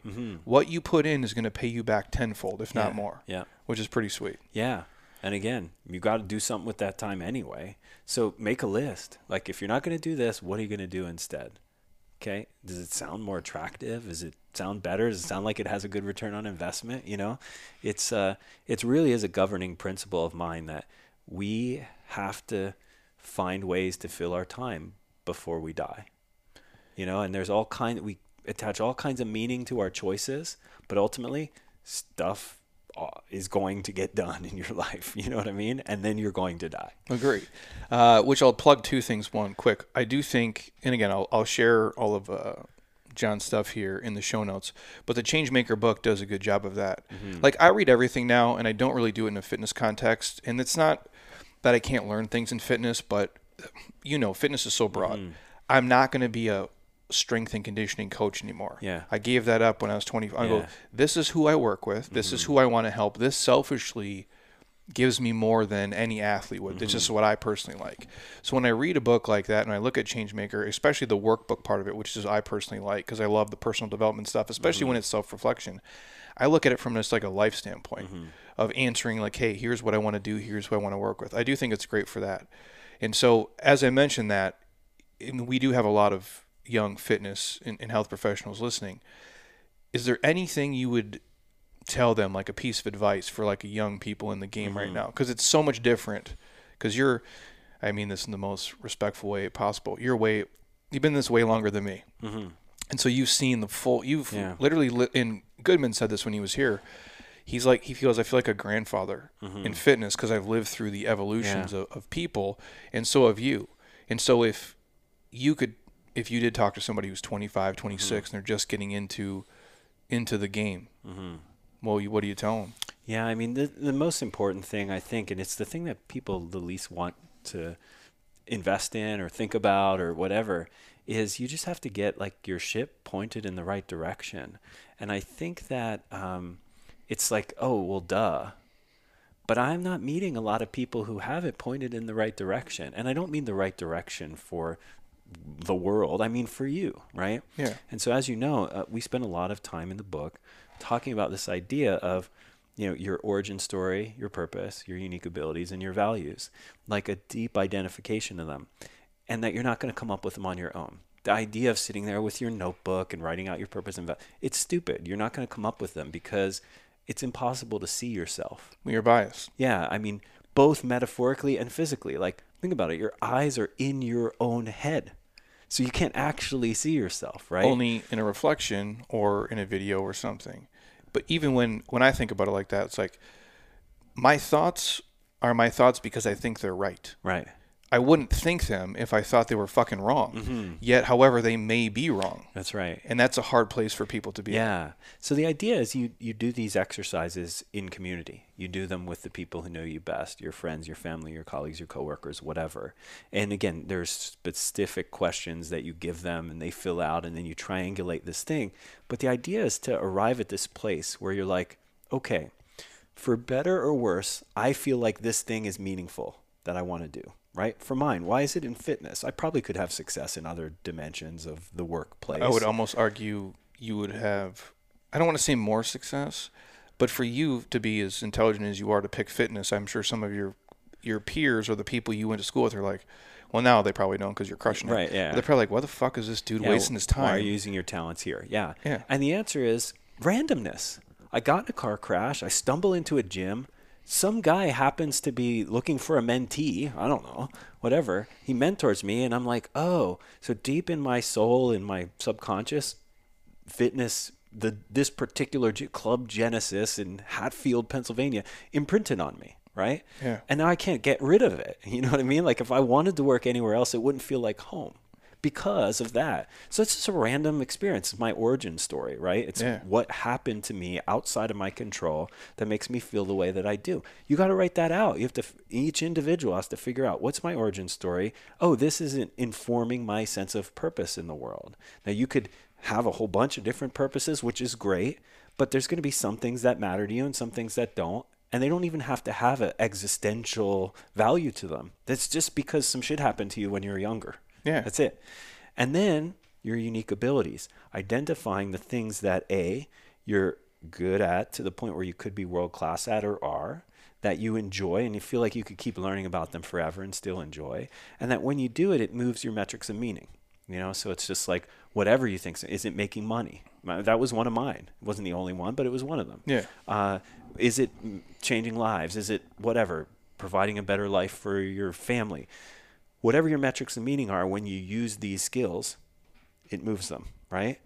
Uh, and then that's unique ability set, right? So can I figure out the stuff that's happened to me that makes me think certain things are more valuable than others, and then use my unique skills to serve that, and then using values as your guardrails for that, right? All of that sounds really cognitive, but the fact of the matter is, when I figured out mine, I printed them out and I put them around my office, and I looked at them every single day. And they were what helped me decide what to say yes to and no to every single day. At a certain point in my career, I was it was an embarrassment of riches. Lots of opportunities coming my way, and without those as a filter for what to say yes and no to, You just said yes to everything. I would have said yes to a lot of things that I probably shouldn't have done. I would have been probably overworked and overstressed. I would have had less time for my family, and I maybe wouldn't have had time to do the meaningful things that led to growing a $200 million business because I would have been scrambled, right? But with this really clear blueprint, it's like, here's why I'm here. Here's what I think is meaningful. Here's what I can do that contributes value to this. And here's what I won't do because it's not within my value set. Oh, now decisions get really easy. Should I open a gym or go online? You get that question all the time, right? Yeah. Uh, what's your purpose, unique abilities, and values? Uh, okay, well then I can't. Answer. No, you're not even going to be able to answer the go online, or you know, no one's going to be able to answer that for you. All the little decisions. Oh, should I go speak at this seminar, or should I work on my next article? Right? Any of these things get really easy when you have your ship pointed in the right direction. So for people working in health and fitness, trying to grow a career, this is where you have to start um, and almost no one's doing it. And I can tell by how people spend money in the industry and what seminars they go to and what they talk about. Um, they talk about like entrepreneurship before they talk about career. You know, career is this. You know, entrepreneurship is one tool in Yep. the career toolbox. You know, uh, they talk about marketing before they talk about this. You know, so um, this is this is what I this is advice I'd give to everyone, and I would say far too few people are going to take me up on this advice and, and start investigating this stuff. But it doesn't take. All you're saying is basically audit the things that you're good at, Yeah, the things that you enjoy, the things that align with your personal belief systems, Yeah. and like what you can either produce or give back to the world based off of this yeah, a set of principles that you're already living your life by, whether you realize it or not. Mm-hmm. Yep. And I think a lot of people just get started in careers and it's like, well, this is just what I do, and yeah. this is how it's, it's going to be. copycatism, really. That's really it. You know, I was at an event, Luka Hocevar. I don't know if you know Oh yeah, uh, Portland. Yes. Yeah. Yeah. So a couple right right before COVID is the last event I spoke at, and um, I was sitting there watching the audience, and there was a diverse group of speakers on the stage, different people with different personalities, and I was watching uh, how I see the audience wanting to copy whoever their favorite person was up there, you know, and realizing that none of the people up there have copied each other, right? So everyone up there is different, and that's why they're there. So if you try and copy any one of them, well, you have to wait for that person to die or retire to get their spot. Yeah. You know what I mean? You need to be the most you. That's what gets you up on the stage. And it's just everywhere. It's like, oh, precision nutrition. Cool. How did they have success? I want to be a nutrition coaching company. We'll copy them. I'm like, this is not going to work. I have far more resources than you in every dimension. I'm probably more educated. I have more money. I have more staff. I have more experience. You can't compete with that yet. You have to compete by being more you than I could ever be, you know? And so this is why I think this is the first step, right? Because this is discovering all the you-ness of you. You know, the first step in growing a business or getting a successful career, know yourself. Then you know your audience. Then you know have to know what they'd be willing to pay for, you know, and then you can build from there, you know. Well, I think that's a great point too, and I'll touch on it fast before we go. Uh, when you're in fitness, obviously, even early on, you can model behaviors for Yeah, sure. You yep. can you can take. There might be something I take from you that I immerse into me, but it's not going to be you. Mm-hmm. Yeah. Mm-hmm. Because I can't do what you do. And I always I always mention Dave and BJ because they're a huge Yeah. part of my life. I can't be David Jack. Mm-hmm. I sure as hell can't be BJ. I'm like I can take little pieces of what they do, but it's me universally. The uh, this week Wednesday, so uh, every Wednesday, uh, so Molly Galbraith and Casey Sasek, who run Girls Gone Strong, uh, usually Casey and I go for a hike together. Uh, we usually do like the what's it called Sunset Sunrise Peak or Sunset Peak. is out by Lost Dog. Oh, yeah, yeah. So yeah, there's a it's just like a three hour hike. So we usually get up early Wednesday morning. We go for this three hour hike and we talk. So that just this last Wednesday, he's like, the most impactful thing you ever taught me was this, right? And I was like, oh, sh- okay, cool. Can't wait to hear. What Lay this it is. on me, bro. Yeah. What, what exactly was this, and will I be embarrassed by hearing what you're about to tell me? Yeah. And uh, he was like, uh, you told me that um, lots of people give us advice about our business.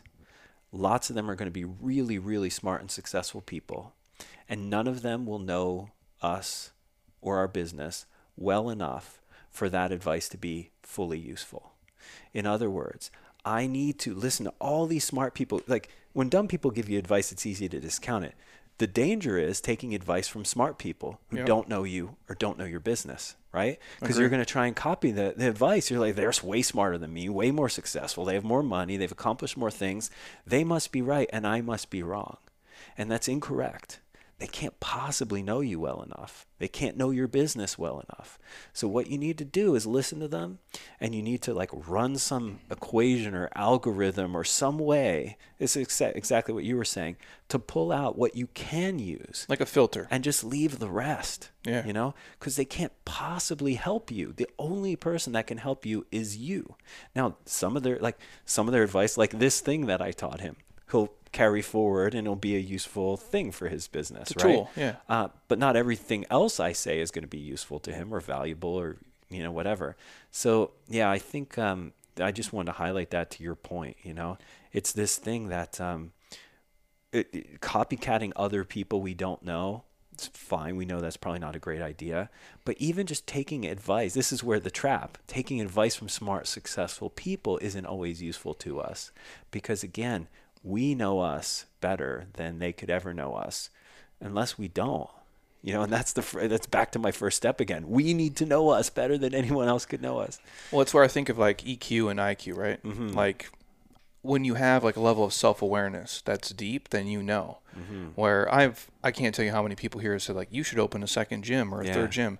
Um, a my wife would leave me in two seconds, and I'd want to blow my brains out. Yeah. Because it's too much. yeah It, there's just I have no interest in it. and not for some people like some people will have multiple gyms And right it- and, the- and it's amazing for them. yeah but that's not who I am. That's right. But I know that. Yeah. Where when you're maybe 25, 26, and people tell you this is what you should do, yeah. if you're not confident in who you are or your Yeah. own skill set, then maybe you're going to take this advice what points you in yeah directions that you're not meant to go. And you know, now there's one counterpoint to all this that I'm saying that I always feel the need to address. Like Gary Vee's talked about this, and he says all this stuff about purpose and whatever. What I'm talking about, unique abilities and values. Uh, you can't possibly know this when you're young, or you, you have to just go out and live life and try stuff. And I'm like, he, he makes a good point, but it's as incomplete as he thinks mine is incomplete. In other words, uh, you can only go out and live life. That's all we can ever do. That's what we're all doing already. Every day, right? yeah. If you don't do the exercises I'm talking about, then you're just randomly guessing at things. And I would like to do a high probability play rather than a low probability play. And the high probability play is figure out your, your origin story, purpose, values, unique abilities, and then try from the menu that could be part of those things rather than from all the things in the world. If if your only advice is go out and try stuff, then I have every possible thing to try in the world on the menu. And odds are you're going to suck at most of them. Yeah, I mean, I, there's a chance I'll never figure it out if the, if it's that many things to try. True. So let's try and narrow it down into at least a sliver that makes sense, and then try from among those. So I think both pieces of advice have to fit together here. You have to live your life forward. You have to go out and try things, but you start ought to start drafting now right? You narrow down the field. And as you get older, it narrows down even further because you tried stuff and you learn more about yourself, right? It's an iterative process. You just keep going with this. I like that, man. That's um this is gold. So if you guys um want to pick up the book, yeah, it's everywhere. It's on Amazon. You, you haven't. You have other books though. I don't want to like gloss over those quick, but I'm about to pee my pants literally. Um, we're almost at three hours here. Uh, Scrawny to Brawny. Yeah. That was yeah. a great book too. That was like a cult classic. Muscle yeah. People thought that would sell a couple hundred copies, and we've done probably close to two hundred thousand over the years. If you're a dude, you still to this day, like if you're a dude looking to to get jacked, yeah, it's, Scrawny it's to Brawny classic. It's yeah. a good um, and the recipes and stuff that yeah. like in there. It's a good. It's a good piece. Uh, 2005 which is crazy, dude. Yeah. You've done so much stuff, man. And it's all good stuff. On your site, you can find most of it, right? Yeah, yeah. If people go to johnberardi.com, there's like, it's, you know, it's not a content site or whatever. It's just an overview of the stuff that I do. And then people can jump off from there. Yeah. And I'm not saying this just because he's here. Um, I'll talk about this book when he's not here, too. Um, but Changemaker is a good, it doesn't matter what stage you're at. Um, in your fitness journey. If you're a beginner, I would for surely pick it up. Uh, if you're somebody who's been in it a long time, I would tell you to do it as well. And honestly, if you've read it once or even looked at it, like to go back and do those drills. And that's what I'm saying by like it's a great piece. Like Scrawny to Brawny, if you're trying to get jacked, yeah, pick it up. And the fasting stuff is yeah. obviously awesome too, because I'm a huge fasting person, been doing it forever. But this book in particular, because you could do it today, and you could do it five years from now, it'd be different. Yeah. I, uh, I will never make a dollar off of this book because um, I put so much into the development of it financially. Dude, your the sources on the back alone yeah. is like a book. Yeah, and I bought so many copies that I just give away at events and things like that. I'll never make a dollar on this book, never. Yeah, and I and I say that simply because it's like a legacy project. Yeah, I I that's not the goal of it. Like that was never my intention. Like I just want everyone in fitness or thinking about being in fitness or adjacent to fitness to have this information. It's everything I think I've learned in 30 years in the field and all the mistakes I've made and lots of personal stories and lots of exercises. And I just wanted to just give it, you know? So I'm like, uh, this to me, because I'll make no money. It's a free project, probably cost me money. It's more of a gift. Yeah. And so I, I hope everyone gets it. I mean, there was a while there where PN gave it to every student and customer. No shit. Uh, for free um, because I just want to every I want it in. They, they say there's like 400,000 working fitness professionals in the world today. I'm like I want I want at least 400,000 copies of this in the world. But um, I think like it even if you're not in fitness.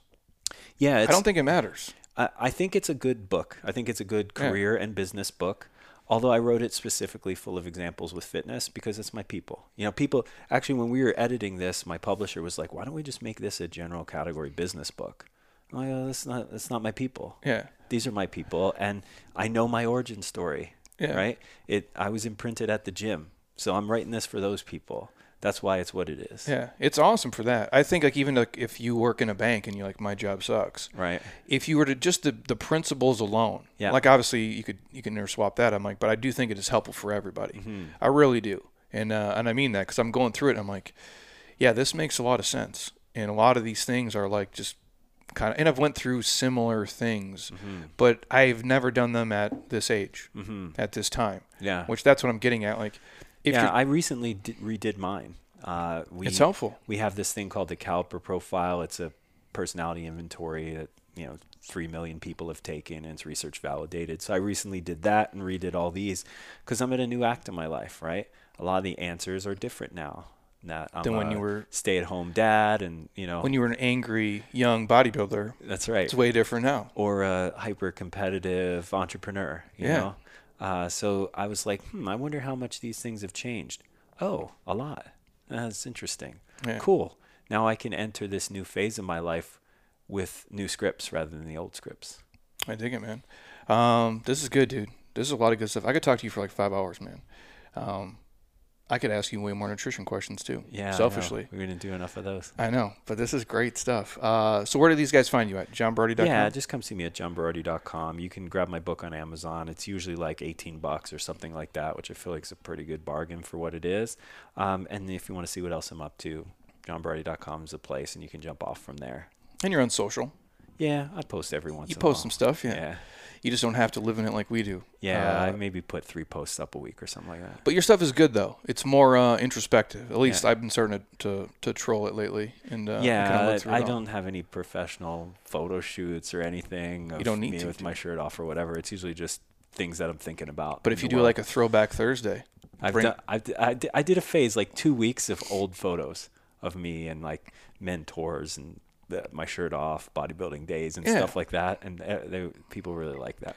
it's fun because I imagine myself like when I'm like 80 and I'm like that dude who's like, I used to be that fit. And this kid's like, fuck you, dude. You weren't. I'm like, no, no, I really was that dude. Well, this is this is something I um, think a lot about now because there's a time, and people think, no, you're crazy, but there'll be a time in my life where I will forget that I had run precision nutrition, right? And um, no, no, you won't. But like, most important thing to me is my family, right? Yeah. And my wife takes lots of pictures and makes these like photo albums out of our oh. summers and experiences. Oh, We do our trips stuff. like Shutterfly books. Yeah, exactly. Yeah. That's it. Yeah. And I'm like, why do you do all this? I won't forget any of this stuff. It's the dumbest statement ever because I've forgotten things from like three years ago, completely forgotten. Without these books, there will be vast swatches of my life that never happened, functionally never happened to Which me. Which is crazy. And I think so. We do this with our vacations and our relationships. Um, I I wonder how you can do it for your business to capture these things. You know what I mean? Like, I know. Can you capture some of these recollections? You know, because this is like this facility that you're in, Yeah. even doing this podcast. These are things that are meaningful in your life right now, and they'll come. Hopefully, there'll come a time where you evolve well past this or different than this Yeah. that there's a chance you could forget about all of this. It'll just be some fuzzy memory of that facility you had off of you know this one road in Scottsdale. Uh, how can you do the equivalent of a photo book for your career? Is what I think a lot about and encourage people to consider. That's kind of like I mean, in my brain, know, obviously we still we document everything and we try to record Yeah. it on YouTube and the site and Yeah. everything. To me, how Instagram started is like it's just a scrapbook Yeah, of your memories and your life. Now we turned it into a business, obviously, but that's it's kind of like this digital highlight reel of like, and now it's just like me working out and cool people I get to meet, which is kind of sweet though. yeah, I dig it, man. Um, Awesome. I appreciate it, dude. This is awesome. yeah. Thanks for having Uh, me. It's been my pleasure. chat. Yeah, you're a you're a unique dude, man. Like one of a kind. Uh, I'll, I'll say that for sure. And uh, if you guys don't um, check out the site, he is like he's admitted here now. Um, probably put out more awesome stuff he's forgot about um, that he even knows is out there. And I mean this. You've impacted the industry as much as like anybody. I mean that's a real thing, which is crazy to see, dude. Um, it's it's an honor for you to come in here. I appreciate it. Thanks, man. I appreciate Um, you having me. And for those of you listening for all this duration, I appreciate you too. It's a lot of your day, and hopefully you got some value out of it. So yeah, give him a follow. I'll post all his stuff in the show notes. Um, when he's back down here again, we'll uh, we'll drag him back in here and we'll ask him questions that you guys uh, send in as well. Um, if you guys need anything, as always, obviously just hit me up. If you're on Spotify, drop it a five star. We appreciate it. If you're on Apple Podcast, don't be a lazy ass. Scroll your finger down, drop it a five star, review it. We appreciate it. Uh, and until next time, you guys eat well, train hard, be nice to people, and please, you guys keep doing shit you love with people you enjoy because your life is too short not to. I'll talk to you soon. Peace.